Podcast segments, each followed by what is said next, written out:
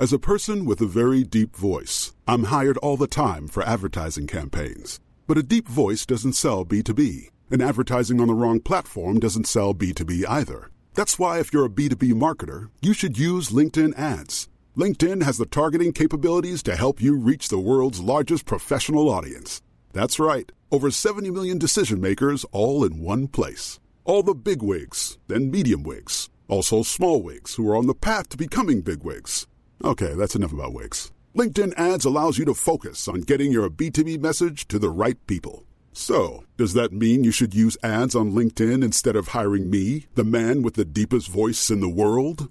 Yes. Yes, it does. Get started today and see why LinkedIn is the place to be to be. We'll even give you a $100 credit on your next campaign. Go to linkedin.com slash results to claim your credit. That's linkedin.com slash results. Terms and conditions apply. Ryan Reynolds here from Mint Mobile. With the price of just about everything going up during inflation, we thought we'd bring our prices down. So to help us, we brought in a reverse auctioneer, which is apparently a thing. Mint Mobile unlimited premium wireless. Ready to get 30, 30, bit to get 30, bit to get 20, 20, 20, bit to get 20, 20, bit to get 15, 15, 15, 15 just 15 bucks a month. So, Give it a try at mintmobile.com slash switch. $45 upfront for three months plus taxes and fees. Promo rate for new customers for limited time. Unlimited more than 40 gigabytes per month. Slows. Full terms at mintmobile.com. Want flexibility? Take yoga. Want flexibility with your health insurance? Check out United Healthcare Insurance Plans. Underwritten by Golden Rule Insurance Company, they offer flexible, budget friendly medical, dental, and vision coverage that may be right for you. More at uh1.com.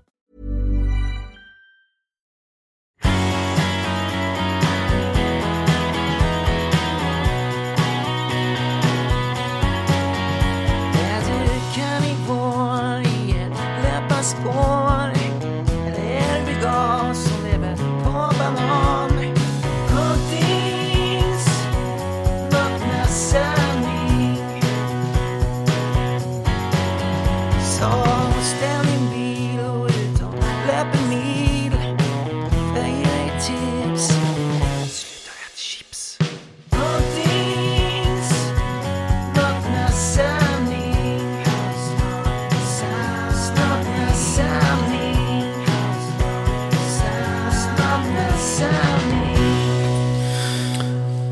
välkomnar alla till avsnitt 358 Jonas. Ja, och vi har precis avslutat vårt uppsnack inför uppsnacket. Vi har avhandlat olika ämnen. Det senaste nu hur vi, hur vi vill bekräfta vår manlighet i olika sammanhang. Eller kanske inte rätt uttryckt, men... Inte be om ursäkt för det i alla fall. Nej, inte kanske så, men hur vi... Eh, eh, ja, men spännande saker som vi blivit inspirerade av att eh, te- testa. Eh, senast nu bågskytte faktiskt. Ja, men på riktigt. Ja, ja, nej, det, det- följer ju, följer ju en eh, kille som heter Cameron Haynes på Instagram. Mm. Som är... Ja, han verkar... Ja, men han är väldigt intressant. Eh, genuin. Han är autentisk tycker jag. Och. Han är, eh, väldigt, eh, han är väldigt manlig, men inte på ett eh, här, stereotypt otrevligt manligt sätt. Han är väldigt sympatisk, men Ja, han är stark, han kan springa långt, han är bra på att skjuta pilbåge. Ja, jag och han har ett vanligt jobb. Ja, men han verkar vara en sån... Han är en sån... ja, men han är en sån äkta provider. Ja. men så här, han, är, han är ju framförallt, tror jag han skulle säga själv, familjefar. Och eh, så här, men typ så här, men jag, jobbar, jag har ett vanligt jobb. Han är ju en jätte, jättestor på Instagram. Men alltså, han är ju en jättevälkänd profil i Iran. Han ju typ så 1,3 miljoner. Men han, har haft, han, han har ett vanligt jobb. Han har ett vanligt 9-5 jobb. Typ så här, I worked here 29 years. Typ, I've come to work every day. Typ så här, before that I had another job for 9 years. Typ såhär, I never, I never called in sick. Så han är, så här, han är såhär stenhård, eh, blue collar work ethic som man kallar det. Mm. Så här riktig arbetar... Alltså sånt har stolthet i så här att så här, ja men jag... Typ såhär, ja men jag är pålitlig. Man kan alltid lita på mig liksom. Det är väl den auran han har då. Precis. Men... Eh, Det finns ju få människor man hade velat ha vid sin sida i en överlevnadssituation i, ja, i vildmarken eller i någon Ja, annan, annan setting också i och för sig. Då. Nej, men eh, det, chansen att överleva i en jobbig situation ökar ju dramatiskt Ja. om man har Cameron Hayes vid sin sida. Ja, det är väl en anledning till att vi är lite intresserade av det med bågskytte. För han postar väldigt mycket bågskytt, eh, bågskyttevideos och så. Men sen är det något, finns något fascinerande med bågskytt också. Att det var ju ett extremt dödligt vapen redan för tusen år sedan. Och hur ofattbart starka de eh, Archer-skyttarna var på den tiden. Eh, jag vet inte i vilket sammanhang jag såg det, men om det var via Cameron Haynes Instagram. Men där de pratade om hur de här långbågarna man hade då, ja, jag tror på 1000-talet. Alltså hur, hur man har sett på eh, olika typer av... Man har analyserat kroppsdelarna på de ska man säga, ja, man har analyserat benbitar och Skelettet helt enkelt. Ja, precis. Från här, på de här strids, från de olika fälten eh, där man liksom kunnat eh, se att här har det varit ett st- slag. Så man har sett att enda, enda anledningen till att de här eh, pilbågsskyttarna liksom kunde klara av den enorma påfrestningen, alltså i, i den dragstyrkan, var att de började jätte, jättetidigt. Alltså typ redan i tre års ålder och tränade med det här. De växte in i det, för man kunde se hur, hur skelettet har anpassat sig väldigt kraftfullt till det här pilbågsskjutandet om man säger då. Men att det är sådana ofattbara, helt osannolika dragstyrkor som krävdes för att spänna de bågarna och att kunna sikta. Så det finns något väldigt fascinerande. Plus att, det här med, plus att det här med bågskytte är en sån jätte, jätte, jättebra hållningsträning. För övre delen av ryggen. Så det finns någonting väldigt eh, sådär primalt tilltalande i det. Verkligen. Verkligen. jag kan det, verkligen- det, det knyter nästan an till det. Du pratade ju alltid om Ötzi, eller den här mannen som låg i kärret nere i Ulricehamn någonstans. Det har varit kul att se hur deras liv var, för de hade sån otrolig fysik. Ja. Och, eh, detta är ju någonting i samma härad. Det, det, Ja. det kittlar ju fantasin lika mycket. Ja, att- jag tycker tusen år- här, tusen- De här långbågarna de hade, det, det finns i stort sett ingen modern människa som hade kunnat skjuta med dem. Liksom. Nej, nej, men det är vad de konstaterar. Att det, det, är nästan så att man tror att det är ett räknefel när man tittar på det. Att det finns, finns absolut inte, finns inte ens... Ja, det är klart att det finns någon som skulle vara så stark idag, men du ska ju också hantera färdigheten. Du ska inte bara spänna bågen och dra iväg pilen random, men du ska ju sikta på någonting också och helst träffa. Eh, Men tusen år tycker jag ändå är hyfsat nära tiden. När man pratar om så här perspektiv, då tycker jag ju... Det, det är nog Bredgårdsmannen som jag har varit mer inne på som fa- fascination. fascination. Det är klart, Ötzi är ju en väldigt spännande historia. Ja. Ötzi, men jag tycker ju... eh, Och det är ju för att Ötzi... eh, är liksom så här lite mytomspunnen och det är klart att man vet ju inte jättemycket om Ötzi såklart. Och man vet inte, men det är ju så här, han dog ju av någon form av trauma där. Typ så här, någon jagade Ötzi. Med, med en långbåge kanske? Ja, kanske med långbåge. Vem vet faktiskt. Men, eh, vi har, men vi har ju ett närmare exempel och det är ju Bredgårdsmannen i Marbäck utanför Ulricehamn. Det är bara en fyra mil härifrån. Och där har man ju, jag vet inte, man har ju inte pratat jättemycket om Ötzis fysik. Faktum är att han, man har väl snarare sagt att han faktiskt led av en del sjukdomar som det verkar då. Eh, och, eh, Diabetes typ 2. Nå, nej, jag vet faktiskt inte. Men, men att, eh, ja, jag vet inte eh, om man har så här, typ så här lyft. Men det var med och konstaterat att han var, han dog ju liksom. Han var på väg att dö. Han var nog ganska gammal och, ja men. Så, men när man pratar om Bredgårdsmannen som i alla fall uppmärksammat hans enorma fysik. Han var ju ytterligare då gissningsvis 5, 6, 7 tusen år äldre. Så han, han är ju snarare kanske eh, ja, 10 000 år gammal. Som det verkar då, Bredgårdsmannen. Han gick ju ner, de hittade ju honom. Han har antagligen gått över eh, eh, våris, tror man. Och så har han liksom gått igenom isen och så ja, drunknat, så fastnat i leran och, och sådär. Det är vad man tror. Men där har man ju då uttryckligen beskrivit hur hans fysik eh, torde ha varit enorm. Alltså så man ser just också på honom då, hur hans muskelfästen var extremt överutvecklad och man kunde se på skelettstrukturen att det här har ju varit en person som har varit enormt fysiskt kapabel. Eh, och ja, säkert representativ för sin tidsera i sammanhanget då. Ja, det är ju spännande. Det är så otroligt mycket man inte vet om förr i tiden. När det börjar bli sådana års... eh, Såna, så långt tillbaka, så många år tillbaka i tiden. nej, men grejen är, när vi sitter och gör vårt uppsnack inför uppsnacket så pratar vi ofta om poddavsnitt vi har, vi har lyssnat på och eh, hur, typ så här, vi har lyssnat på samma och så. Och det finns ju ett, eh, finns ju ett avsnitt på Joe Rogan, men... Eh, jag vet, vad är han? Professor i någonting. Men han är ju expert på olika typer av så här, katastrofevent på jorden. Eh, och så här, typ- Randall Carlson. Randall Carlson, ja. Och det var du som tipsade mig om det. Och han pratar ju om den här eh, tuba, tuba-incidenten, eller tuba-katastrofen, tuba-vulkanutbrottet. Som, som ju många forskare tror på. Det man kan konstatera, det har ju hänt. Alltså en vulkan som, som fick ett utbrott för ungefär 70 000 år sedan. Och hur det fanns ju människor då naturligtvis, men hur alla människor... Och det ledde ju till någon form av extremt nedkyld period. Under, det tvistar man ju, man vet ju inte det, men, men man tror ju liksom att det fanns ett... eh, Man tror ju att det lades ett asklager över hela Asien exempelvis. eh, Som på flera decimeter och liksom, ja, det var nog jävligt kallt ganska länge, relativt sett då. Det var nog ganska många år världen över eftersom det inte fanns någon sommar. Men man tror ju att mänskligheten i princip nästan dog ut då. Man tror ju att det kanske bara efter den här eh, vad det nu var, eh, Fimbulvintern då som det blev. Att det bara kanske fanns 1700 individer kvar på jorden. Ja, från, är att, i, från att ha varit kanske hundratusentals eller miljoner människor som levde, det vet man ju inte. Liksom. Det, är, tvi- det är ju väldigt lite man vet om det. Men det är ju så, det blir så cool, alltså så, här, så man tror ju så att mänskligheten hade ju liksom börjat växa och spridit sig och sen helt plötsligt så blev det ju en liten isolerad grupp, antagligen på ett enda ställe geografiskt då. Antagligen någonstans i Afrika kanske då. Det, ju, mm, förutsättningarna var de gynnsammaste. Och så var det ju bara en spillra kvar av mänskligheten och det är därifrån vi alla härstammar idag då. Just mer det. eller mindre. Ja, men det är så spännande för det kommer fler och fler sådana här uppgifter om att eh, ja, vi vet så lite om historien. Vi tror att vi var jägare-samlare och sen blev vi jordbrukare. Jag skickade en artikel till dig bara igår tror jag om eh, de har börjat scanna marken runt- Stonehenge. Ja. Så de har såna här, eh, de hittar gropar. Eh, runda eller avlånga, liksom eh, elliptiska gropar. Och när de eh, daterar dem då. Så de äldsta, de de har, inte, de har ju grävt ut väldigt få utav dem de har hittat. De äldsta är så här 8000 år före Kristus. Och de yngsta De- är 1300 år före Kristus. Så det är nästan 7000 års skillnad på dem. Haft en rätt lång sammanhängande kontinuitet i någon form av kultur där. Ja, och då tänker man sig de som är 8000 år före Kristus. Men det var det var ju bara jägar-samlare. Det var, bara- det- vi trodde att vi var bara jägar-samlare som dödade en mammut då. då. Men eh, det börjar komma fler och fler tecken på att eh, så här, civilisation har funnits på vissa ställen under väldigt lång tid. På ett Precis. sätt som vi inte har fattat tidigare. Det kittlar ju också fantasin väldigt mycket. 8000 före Kristus. Jag tror det var Bredgårdsmannens tid. Han var ju över där och hjälpte till att gräva. Man Antagligen. kontrakterat honom.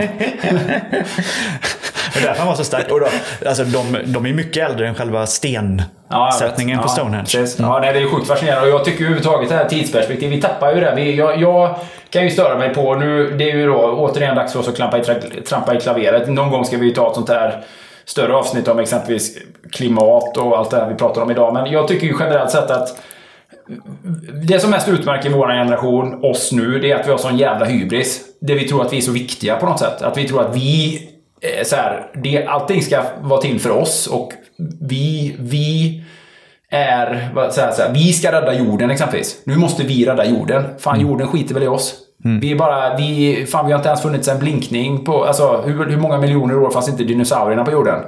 Så här, människan i våran form, i den här moderna formen. Fan, vet, inte, jorden vet inte ens att vi finns än.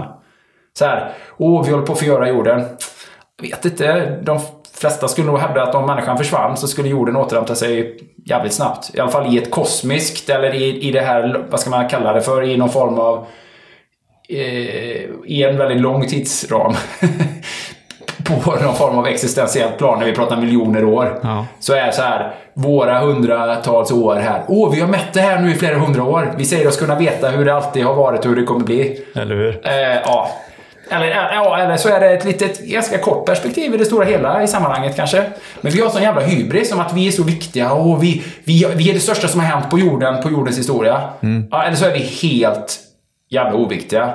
Och Eller så är vi en riktig avart som behöver jobba för... Vi behöver ha arbete för att upprätthålla vår existens på jorden. men alltså- det är ju ingen annan art som gör det. Nej, nej, men så är det så här som bara så här, ja, vi har ju visat sig vara experter på att förgöra oss själva i många olika sammanhang och vi verkar inte tycka speciellt mycket om varandra utanför en liten, liten, liten selekt grupp av människor som vi kan tolerera. Men annars verkar vi hitta väldigt många skäl och anledningar till att ta koll på varandra. Typ så här. Konsensus, fred och samförstånd, det är, ju, det är ju inte precis det som utmärker... Det är ju inte den röda tråden i hela mänsklighetens historia. Oavsett vilken... Typ så här, ja, det spelar ingen roll vilken typ av eh, woke-kultur man liksom relaterar till. Det, det är inte det som är den röda tråden i... Så, så funkar liksom inte världen. I, Vi har haft fred i 200 år här i Sverige. Det måste ju ändå vara det normala. Ja, precis. Genom att vara, genom att vara eh, typ så undfallande fega och, och, krypa för eh, nazister och så vidare. Det har vi lyckats jättebra med såklart. Att hålla oss utanför och typ så här på bekostnad av Norge och Danmark. Så här bara, oj, någon anfaller Norge, Danmark och Finland här. Vi bara, lycka till grannar. Good luck neighbor. Ja, men det är ju sanningen egentligen. Det Det... Jag fattat att inte Norge och Danmark och Finland är mycket mer bittra på Sverige. Jag bara, eller typ så här, du, eller så här som Fi- Finland bara. Vi tänker söka medlemskap i NATO. Vi skiter väl i vad ni gör. Ni har ju aldrig varit intresserade av hur det går för oss ändå. Ja, men li- är det så? Eh, Jag vet inte.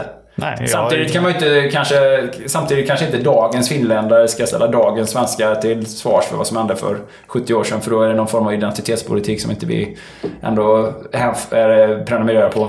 Eller hur? Nej, ska, ja, ska, Men- man, men följa, vet- ska man följa gängse, gängse normer så eh, borde de ju verkligen göra det. Ja, precis. Vi ska ju be om ursäkt för vad man gjorde på 1940-talet i Sverige. Det tycker jag. Hur kunde ni låta nazisterna åka genom Sverige? Mm. Eller hur kunde ni låta järnmalm man transporteras eh, uppifrån Kiruna? Jag ber, jag ber om ursäkt. Det var, det var ett dåligt beslut av oss. Ja, Be om ursäkt Niklas. Du är dessutom en vit medelålders eh, heterosexuell man som är familjefader. Du upprätthåller skitmånga sådana här patriarkala strukturer och förtryckarmentalitet. Det ska du be om ursäkt för. Men skitsamma. Alltså, det som vi vi pratade om det här långa, att vi hamnade i en rant här. Men jag menar, det är ju jäkligt intressant med de långa tidsrymderna. Så här man tänker, okej, 100 år. va- va- Vart hamnade vi för 100 år sedan? Ja, men då är vi någonstans tillbaka på första världskrigsnivå. Liksom. Det är så länge sedan att det, det är en helt annan värld på många sätt. 100, och 100 år är ju ingenting. Alltså, det är en sån... Det är en sån det är en sån blinkning, inte ens det. Nej. Nanosekund. Tusen år, vad är vi tillbaka på då? Då är vi tillbaka i någon form av eh, vikingasamhälle liksom. 2000 år, ja, men då är vi framme i det vi tänker Jesus. Så här, 3000, du vet såhär. Alltså, vi behöver bara gå tillbaka tusen, två, helt plötsligt är vi förbi allting som har med antikens greker och alltså det som vi brukar relatera till kultur, kulturgryning eller något sånt. så här födelsen av det, den västerländska eller kunskaps... Alltså, vi är så... Ja, jag vet inte, det är nästan så att vi skulle... vi- Jag sa, det är en diagnostiserbar kollektiv narcissism som mänskligheten lider av. Vi är så viktiga och vi har mätt det här nu. Ja, i, vi ser det nu att mm de senaste 70 åren. Ja, i de senaste 70... 700 000 åren, eller de senaste 70 miljoner åren, eller de senaste så här, va. Men det avsnittet med Randall Carlson var ju spännande också, för han pratade mycket om så här att vi har haft jättemycket tur de senaste 100 åren för vi har inte krockat med någon meteorit eller någon asteroid eller någonting. Eh, men, och, och det är väldigt osannolikt att inte det har hänt. Eh, typ så här, vi hade, en, vi hade en, en meteorit, eller jag vet inte vad man, den rätta terminologin där, men Tunguska-katastrofen där, det var det ju någon meteorit som frångades i atmosfären och det brann ju upp liksom skog motsvarande, jag vet inte hur många hur många gånger Sveriges yta som bara liksom förångades på något sätt. Liksom. Men eh, det rimliga är liksom att det slår ner eh, föremål på jorden med jämna mellanrum. Alltså återigen, i det långa loppet sett då. Precis. Eh, man tittar på månen, hur den ser ut exempelvis. Den är ju full av kratrar och grejer. Och att det är ju snarare en mycket större risk än andra saker som vi pratar om. Liksom. Precis. Typ att inte vi har... Eh, ja, vi har inte genuscertifierat förskolorna och sånt. Nej. Nej, men det finns olika saker man kan fokusera på faktiskt. Men jag gillar också att zooma ut för att eh, man kan ju bli så otroligt ingrottad i problem och man kommer längre och längre in och man fattar inte riktigt vad det handlar om. Och, nej. och så kan man bara zooma ut och tänka, ja ja, men vi, är nog, vi är bara en parentes liksom. Ändå. Ja, det är ganska skönt ändå att tänka att man är en parentes. Och det får, vi, vi hade ju pratat om det här med, vi pratade om det här med döden och... Eh, eh, ja, vi berörde ju det här om dagen liksom. Men det, och att vara tacksam för saker och det ena med det andra. Men det ligger ju lite grann också i det här att man, ja, man ska inte måla upp sin egen betydelse för mycket tror jag. Inte, man ska inte måla upp sin eh, generations betydelse. Jag tror alla människor och alla generationer av människor som har levt fram till nu tycker att de är svinviktiga och att eh, det är nu det händer och det är här det händer och det är vi som ska göra skillnad. Ja, men ja, ja visst. Absolut. Det, man vill leva bra liv och så här, men jag tror också att det är ett otroligt stort mått av hybris och att eh, det här är ju ett alla många, många av de här ideologierna ersätt, är ju ersättning för... De har ju fyllt rollen som religioner hade förut. Att ha någonting att leva för, att ha rättesnören, att ha någonting som man kan känna sig... Att man har varit dygdig och god, att man har följt påbud och eh, regler och, som, och att man är del i en community och i en sekt. Liksom. Om man nu vill vara del i inte vet jag, vegansekten, klimatsekten, eh, rädd för covid-sekten. Eh, ja, vad det nu än är. Pick, pick your choice. Pick your choice, liksom woke-sekten där man kan också titta ner på andra människor och säga de har inte förstått vad som är rätt. Det är vi som är rättesnöret. Ska man jobba på Radio Sjuhärad. kan man ju göra. Så länge man eh, uppfyller eh, värdegrunden. Ja, precis. Det är inte så att man inte får jobba där bara för att man har brutit mot en lag eller så här, man är dömd för ett brott eller så här. Men den här personen är misstänkt för pedofili eller någonting. Ja, det är ju ganska det vill man ju inte ha någon som jobbar där. Men sen man har gjort ett värdegrundsbrott, man har delat något på Facebook som kan vara upprörande, som är lite ifrågasättande, som kräver fritt tänkande. Det går absolut inte för sig. Man har brutit ett värdegrundsbrott på en statlig, en statligt, eh, vi kallar det för, en, inte en statlig myndighet, men på ett, ett statligt organ kanske, skulle man kunna säga. Det är väl Sveriges Radio? Ja, så är det faktiskt. Ja. Eh, men det är inte det vi ska prata om idag. Det är ju inte det vi ska prata om. Vi ville bara ändå, vi ville ändå bara kort Lufta Ja, men vi, ville bara, vi ville bara kort röra oss i periferin, i tassemarkerna lite grann där. Så att, eh, men det är ju inte det vi ska prata om. Utan vi ska ju prata med Jonas Bår. Denna fantastiska människa som inte har någon hybris va? Eller? Nej, han är motsatsen till... eh, han har motsatsen till hybris. Vad han däremot... Och vi, och vi ska göra vårt bästa för att... eh, eh, så att säga... Skildra och spegla hans storhet. Ja, men Jonas är Sveriges, eh, skulle jag säga, mest vältränade 55-åring. I alla fall i ett kardioperspektiv. Han är världsrekordhållare i distanscykling och eh, har framförallt gjort en remarkabel utveckling som medelålders man för att vara i någon form av peak fitness som 55-åring och är på fortsatt uppgång. Så Det är det, det, det, är det som är det intressanta. Det verkar inte avta. Han blir bara bättre och Ja, bättre. men han är svensk idrott Benjamin Button. Ja. Och eh, det finns något jätteintressant eh, kring det eh, och hans inställning. Så att Jonas träffar vi i senare avsnittet eh, i, eh, ja, i det här poddavsnittet. Och Härligt. det här är ett avsnitt som vi åkt till Stockholm för att spela in. Inte enkom åkt till Stockholm bara för att spela in detta, men vi passade på då. En annan Jonas som har cyklat är ju du. Ja, Men kanske inte riktigt med samma eh, effekt i pedalerna. Nej, jag har inte cyklat mycket i år faktiskt hittills. Och jag märker ju det när jag är ute och cyklar att eh, jag är inte... Jag är inte görtaggad för att cykla om jag ska vara faktiskt helt transparent och ärlig. Jag tycker inte det är jättehärligt att cykla faktiskt nu för tiden. Nej. Eh, Av flera olika skäl. Dels så har jag, nu har jag en linjecykel. Man sitter ju inte skönt på en linjecykel. Man sitter ju som en hösäck på en linjecykel. Och du måste ju någonstans... Så här, du får...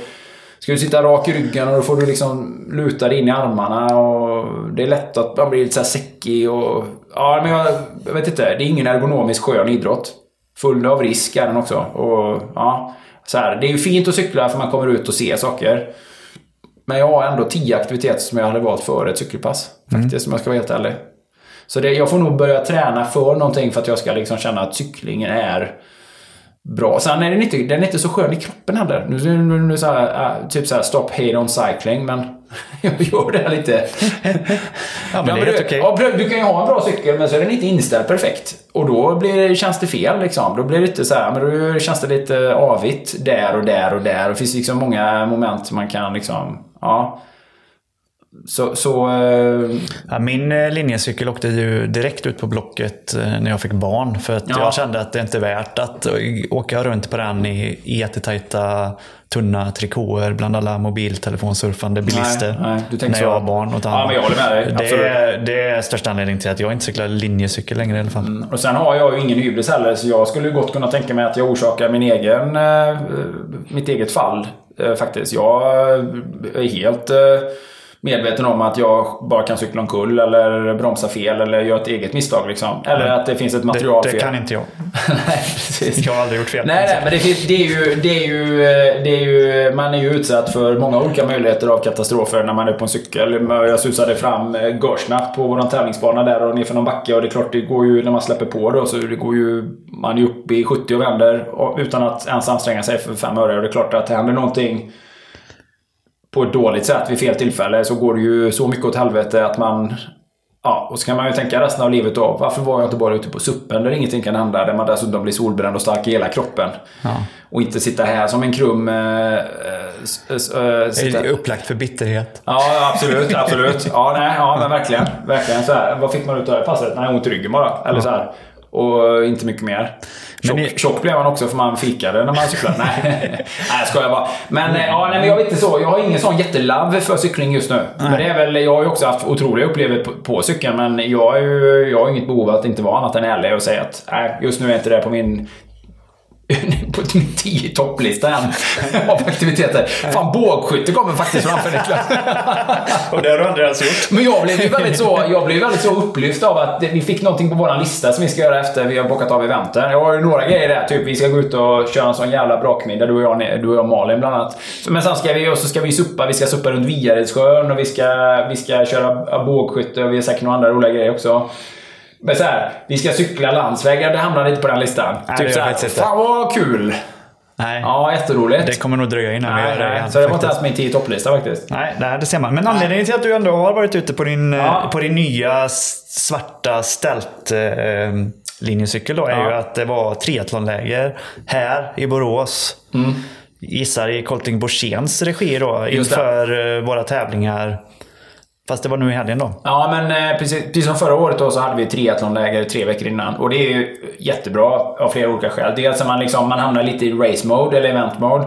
Man får prata triathlon, sen när man är ute och tittar på alla banor och man får träffa folk som ska komma och tävla. Och, eh, ja, och sen är intresset ganska stort för ett sånt läge. Det är ju många som anmäler ändå. Så, så det var faktiskt eh, himla kul. Och sen under lägret också så hade jag, det är klart att det är lite coaching och så här, men så hade jag också en föreläsning om att träna i triathlon. Eller om jag ursäkta, om att tävla i triathlon, alltså själva tävlingsgenomförandet då. Ja, och, och då pratar jag också lite grann om, eh, då tycker jag ju det är kul att få dra lite anekdoter. Då brukar jag prata om, jag visar någon bild från den all, allra första Ironman-tävlingen då 1978 på Oahu.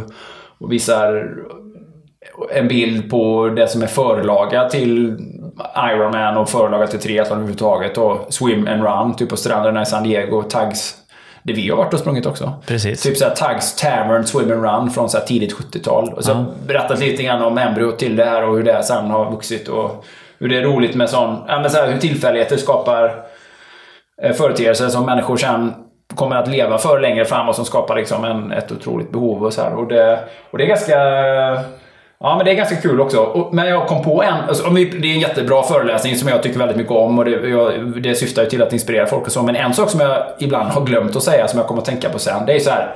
Eh, sen är triathlon jätte, jättejobbigt.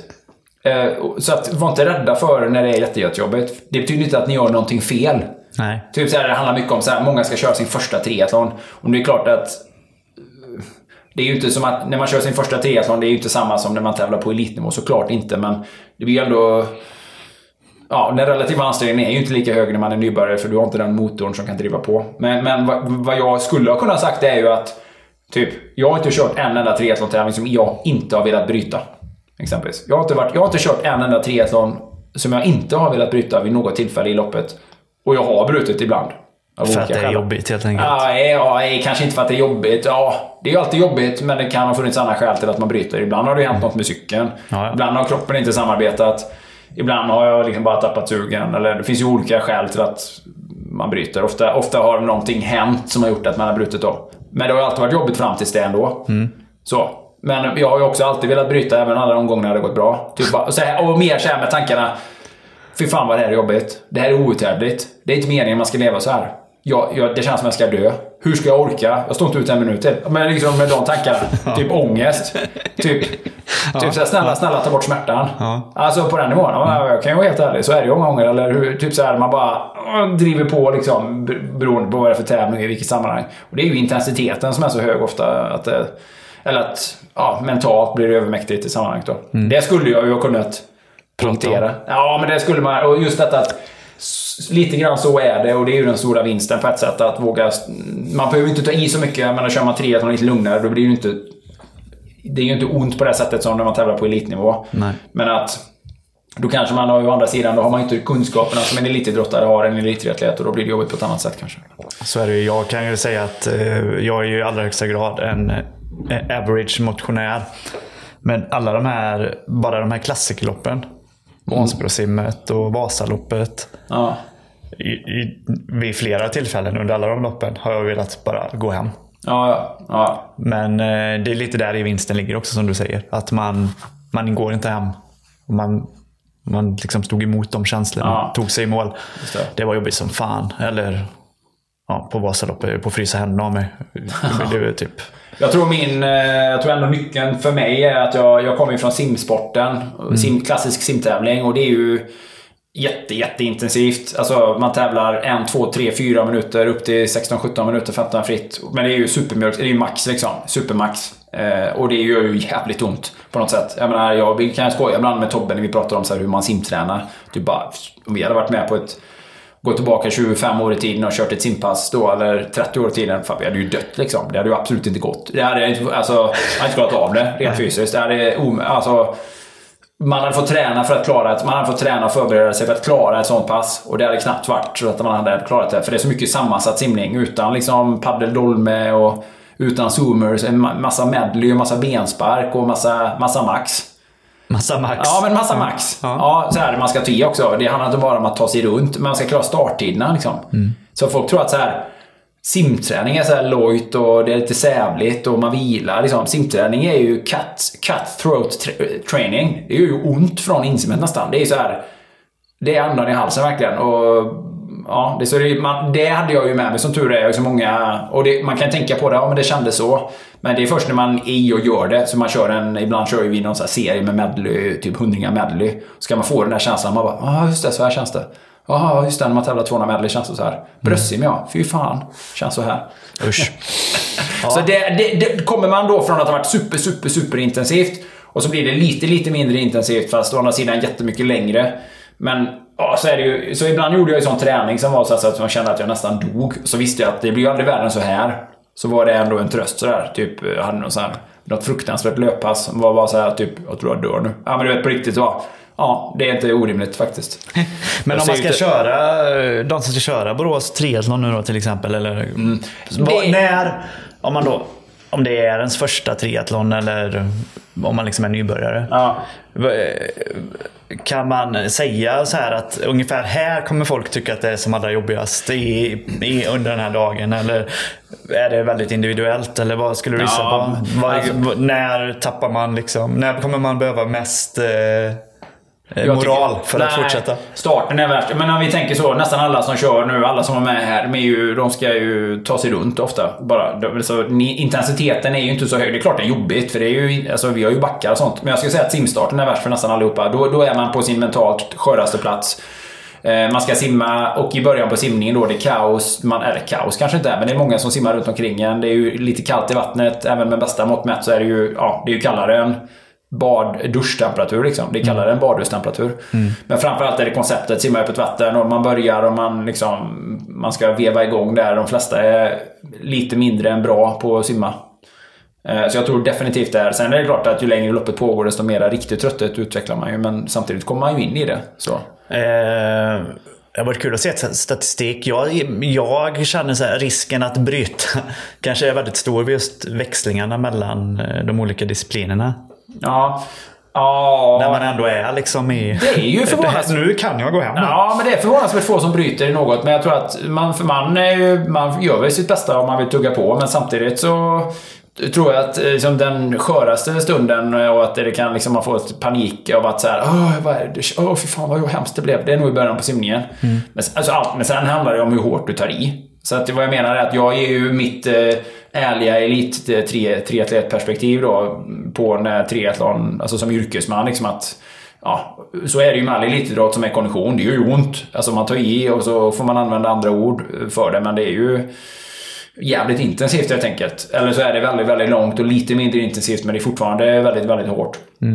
Och så. så att, eh, men man ska väl bejaka det. Det är väl det som gör det värt det i sammanhanget då. Men sen pushar jag för en annan grej också som var ganska spännande. Inte spännande på något sätt, men som är värd att poängtera. Jag sa så här att fan... Eh, skäl till att hålla på med triathlon då, eller andra saker. Eh, och att hälsa är ett sånt viktigt skäl. Och hur man investerar i grejen. Och så här, be aldrig om ursäkt för att ni håller på med triathlon. Be aldrig om ursäkt för att ni tränar varje dag. Folk dör för att de är feta, för fan. För att de är olyckliga. Fo- Folk dör idag. Är du, är du en medelålders person som tränar triathlon? Be inte om ursäkt för det. Håll inte på att urskulda dig. Håll inte på att eh, marginalisera det du gör eller tycka så här, ja, fall inte in i någon jargong att ja, nej men det är ju lite märkligt eller ja, eller så här att folk ska kritisera det. Eh, jävla soffsittare som eh, ska kritisera människor som är proaktiva. Vi hade jättemånga sådana med i helgen som liksom sa så här, ja nej men så är det ju faktiskt att det är ju de eh, sjuka och tjocka som eh, ska börja liksom lyfta frågor. Kan det verkligen vara bra att träna på det sättet? Ja, jämfört med vad? Jämfört med er eller? eh, medelålders och halvvägs ner i graven liksom. Går på mediciner och funkar jättedåligt. Ska ni berätta för mig vad som är bra eller? Det blir ju den retoriken. Så att det är också en sån här grej, be inte om ursäkt för att eh, man är proaktiv och gör eh, konstruktiva saker och gör sitt bästa och ja, man är på väg någonstans. Och att man säger ja men jag gör saker man blir trött av. Ja, so what? Ja, Bra. Ja, har du något att säga till mig eller? Ja, precis. Så, Ja, faktiskt. Så det är lite... Eh, där är ju... Man ska stå upp för sin, eh, stå upp för sin livsstil, tycker jag, i det sammanhanget. När man har så här, ja, men jag, jag försöker vara proaktiv, jag gör det här, jag lär mig det här och jag, jag tror på det här och det gör mig till en bättre människa. Och absolut, det är jobbigt. Och det finns en utmaning, men det är också det som gör det bra. Så, så att, eh, det, det är kul. Det är faktiskt, där är ju grejen med att arrangera triathlon. Det tycker vi är kul. Vi träffar ju alla de här vanliga människorna. Vi har väldigt få duktiga elitidrottare som, alltså, vi har, vi har vanliga människor. En del har hållit på längre och är lite snabbare och en del är nya. Men alla gör samma liksom, insats på sitt sätt och alla kämpar ju efter sin förmåga och alla är jäkligt stolta och vinnare på sitt sätt när de går i mål och det, eh, det saluterar vi. Det är coolt faktiskt. Det är ju den stora glädjen då. Verkligen. Tre veckor Kul. bort då. Tre veckor bort Niklas. Inte, lite mindre än tre veckor. Ja, lite eh, sent att börja träna för om man inte har gjort det redan. Men eh, man, kan, ju anmäla fortfarande sig. anmäla sig. Ja, vi- Man kan anmäla sig med fördel till eh, vår SM-tävling. För där har vi fått förlängd anmälningstid då till den 29 maj. Ehm, så att det, eftersom det är lite tidigt på året. Och vi har ju SM på Ironman långdistans. Och där har vi också eh, faktiskt nu gått ut med vilka priser vi har då för de eventuella prisdagarna. Då. Det rör, rör ju ganska få i sammanhanget. Då. Men vinner man SM i triathlon vinner man 10 000 cash plus eh, 5 000 kronor i presentkort från Apollo. Plus varupriser ännu ej eh, typ så här yet to be announced vad det är då. Men det får man se när man vinner. Ja, men det, är bra, det är bra timlön om man jobbar hårdast den dagen. Ja, om man inte känner att det finns någon annan Ironman som man kan komma och åka och ta topp 5, topp 3 i världen. Eller om man, om, man, om man känner att man är i den kategorin när man åker på en internationell Ironman och ändå hamnar 27 Bara kostnader, inga prispengar. Så är ju detta ett jättebra val att komma till Borås. Och ett SM-guld är alltid ett SM-guld också. Det är översättningsbart mellan olika idrotter och eh, har en viss... Äger en viss tyngd faktiskt. Naturligtvis då. Andra prisdagen eh, 5000 plus eh, varupriser. Tredje prisdagen 2500 plus varupriser. Bättre än de flesta svenska triathlon-tävlingarna. Inte Vågar illa. jag lova. Vi har många andra distanser man kan anmäla sig till också. Och vi ska väl lyfta, tror jag, tycker jag, Kids Wild Run som inleder hela helgen. Det vill vi gärna ha åtminstone 150 barn, för det är vad vi har t-shirts till i dagsläget. ja, det är bra. Ja, men det är, ju, det är ju ett härligt lopp för barn från tre år uppåt, kanske till 11-12 år. Som eh, eh, ett, ett litet löpevent där man får springa ner i vattnet och bli smutsig. Eh, alla barn har en, får en t-shirt med nummerlapp, samma nummer, nummer ett. Alla får en medalj när de går i mål. Alla får eh, vara med på när Tiger Balsams Tiger gör uppvärmning. Alla får en goodiebag. Och alla får någonting gott att äta. Och alla får ha kul och härligt och svettigt. Och alla blir applåderade och saluterade. De små barnen springer med mamma och pappa i handen, kanske några hundra meter. De äldre barnen springer 500 meter längre för de springer ut på udden och vänder. Häftigt. Ja, det kostar 150 kronor. Och... Eh, eh, ja, det, är det finns på Borås Triathlons hemsida. Så gå in och anmäl er nu och bli en del av det här härliga eventet. Vi kan inte helt och hållet eh, diktera villkoren för vädret än, men nu ser det ju alldeles strålande ut faktiskt.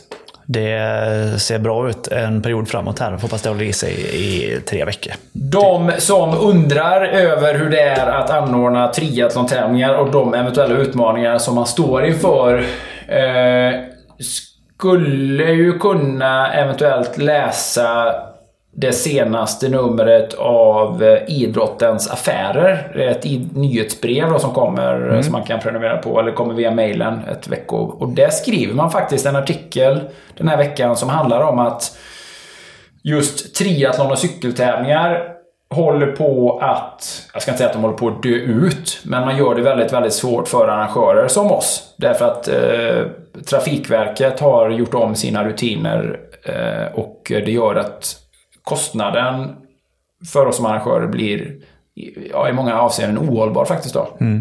Och då är det ju så här att jag kan läsa ingressen så står det så här att i dagarna har flera arrangörer av tävlingar som hålls på väg fått ett brev från Trafikverket där man påvisar nya riktlinjer som ökar kostnaden markant för arrangörerna. En kostnadsökning som troligen minskar tillgängligheten vid tävlingar markant eftersom många arrangörer inte klarar av de nya kostnadskrav som ställs på dem. Och vad det handlar om är då att man eh, eh, ja, Trafikverket har olika entreprenörer i många fall. Eh, ja, Trafikverket har regler för hur man ska markera banan. De anordnar, de, ja, de anlitar underentreprenörer och som arrangör har man liksom inget val och man kan inte heller förhandla med dem. Man kan liksom inte göra en egen upphandling av billigaste pris. Och jag kan ju vara ärlig med, eller vi kan ju berätta hur det är för oss då. Vi har en, vi har en sträcka på våran, på våran bana. Vi har ju en otroligt i sammanhanget för att ändå röra sig från centrala Borås. Vi har en väldigt trafikbefriad bana Niklas. Mm. Och vi har vid ett tillfälle, vi kommer ut på riksväg, gamla riksväg 40. Gamla Ulricehamnsvägen. Och det är ju en väg som går jämte nya riks 40. Där all trafik går. Så gamla riksväg 40 körs ju egentligen bara av de som bor i närområdet. Just det. Det är väldigt, väldigt, väldigt lite trafik på och, vi, och, det, och, och, den vägen är fortfarande ändå väldigt, väldigt bred och har en väldigt stor vägren. Ja. Som nästan ingen, som, alltså, ingen kör ju på den vägen. Så, och det är redan 80-väg på vägen. Men, och vi använder ungefär 7 kilometer i varje riktning på banan. Där. Åt våran tävling. Mm. Och då, men då vill Vägverket att nej men 80-väg 80 eh, duger inte. Det ska vara 70 här. Och det måste markeras om här. Vi måste sätta ut tre skyltar åt bägge hållen. Och det vill vi ta 30 000 för. Mm. Ja, och det är fucking insane. Det är, och det är, såna, det är otroligt, otroligt, otroligt dyrt. Och också på den här, jag har ju argumenterat lite med eh, Vägverket om det här då. Mm. Men eh, deras... Eh, det finns liksom inget utrymme för individuella bedömningar. Utan eh, det är viktigt att det är rättvist för alla arrangörer. Mm. Eh, vilket är ett argument som jag har väldigt svårt att köpa eftersom ingen arrangör kommer att köra på samma väg alla vägar är ju individuella. Ja, så en individuell bedömning hade varit mycket, mycket lämpligare. Men eh, det är vad vi har att förhålla oss till och det är ohemult dyrt. Ja, nej, men det är löjeväckande. Det är löjeväckande i det här fallet. Alltså, det är så här, de sätter ut några få skyltar på, på en väg som redan är eh, otroligt eh, låg hastighet i sammanhanget och där inga bilar egentligen kör och som redan har en, ett jättegott utrymme för cyklisterna att, att i princip inte ens köra på själva vägbanan. Det är klart vi kommer göra det ändå, men jag menar, det är en, ja, det är med alla mått mätt en säker väg. Och det är löjeväckande att tänka sig att nej, men vi ska ta 30 000 för att, så att de få bilar som kör här vet att de ska köra 10 km i timmen långsammare. Mm. Alltså det är sån löjlig symbol och signalpolitik eh, och ett sätt att överbyråkratisera den här processen. Men det de gör det. när de markerar om banan är ju dessutom, de skruvar ju inte ner 80-skyltarna och sätter upp en ny. Nej. De ställer ut koner med 70-skylten på liksom, ett par stycken. Jag skulle säga att Någon förvir... kör ut och ställer ut de konerna. Och då kör du sen ut och hämtar in dem igen. Ja, ja och jag skulle säga att de förvirrar mer i så fall än, än vad de klargör. Uh... Ja, eventuellt. Ja, ja, det är i alla fall. Men eh, så det Men, där, eh, det där är ju... Då ska man veta också att detta är en väg som Vägverket hade tyckt var exemplarisk att köra cykeltävling på om hastigheten hade varit 70 km i timmen på den mm. och inte 80. Nej.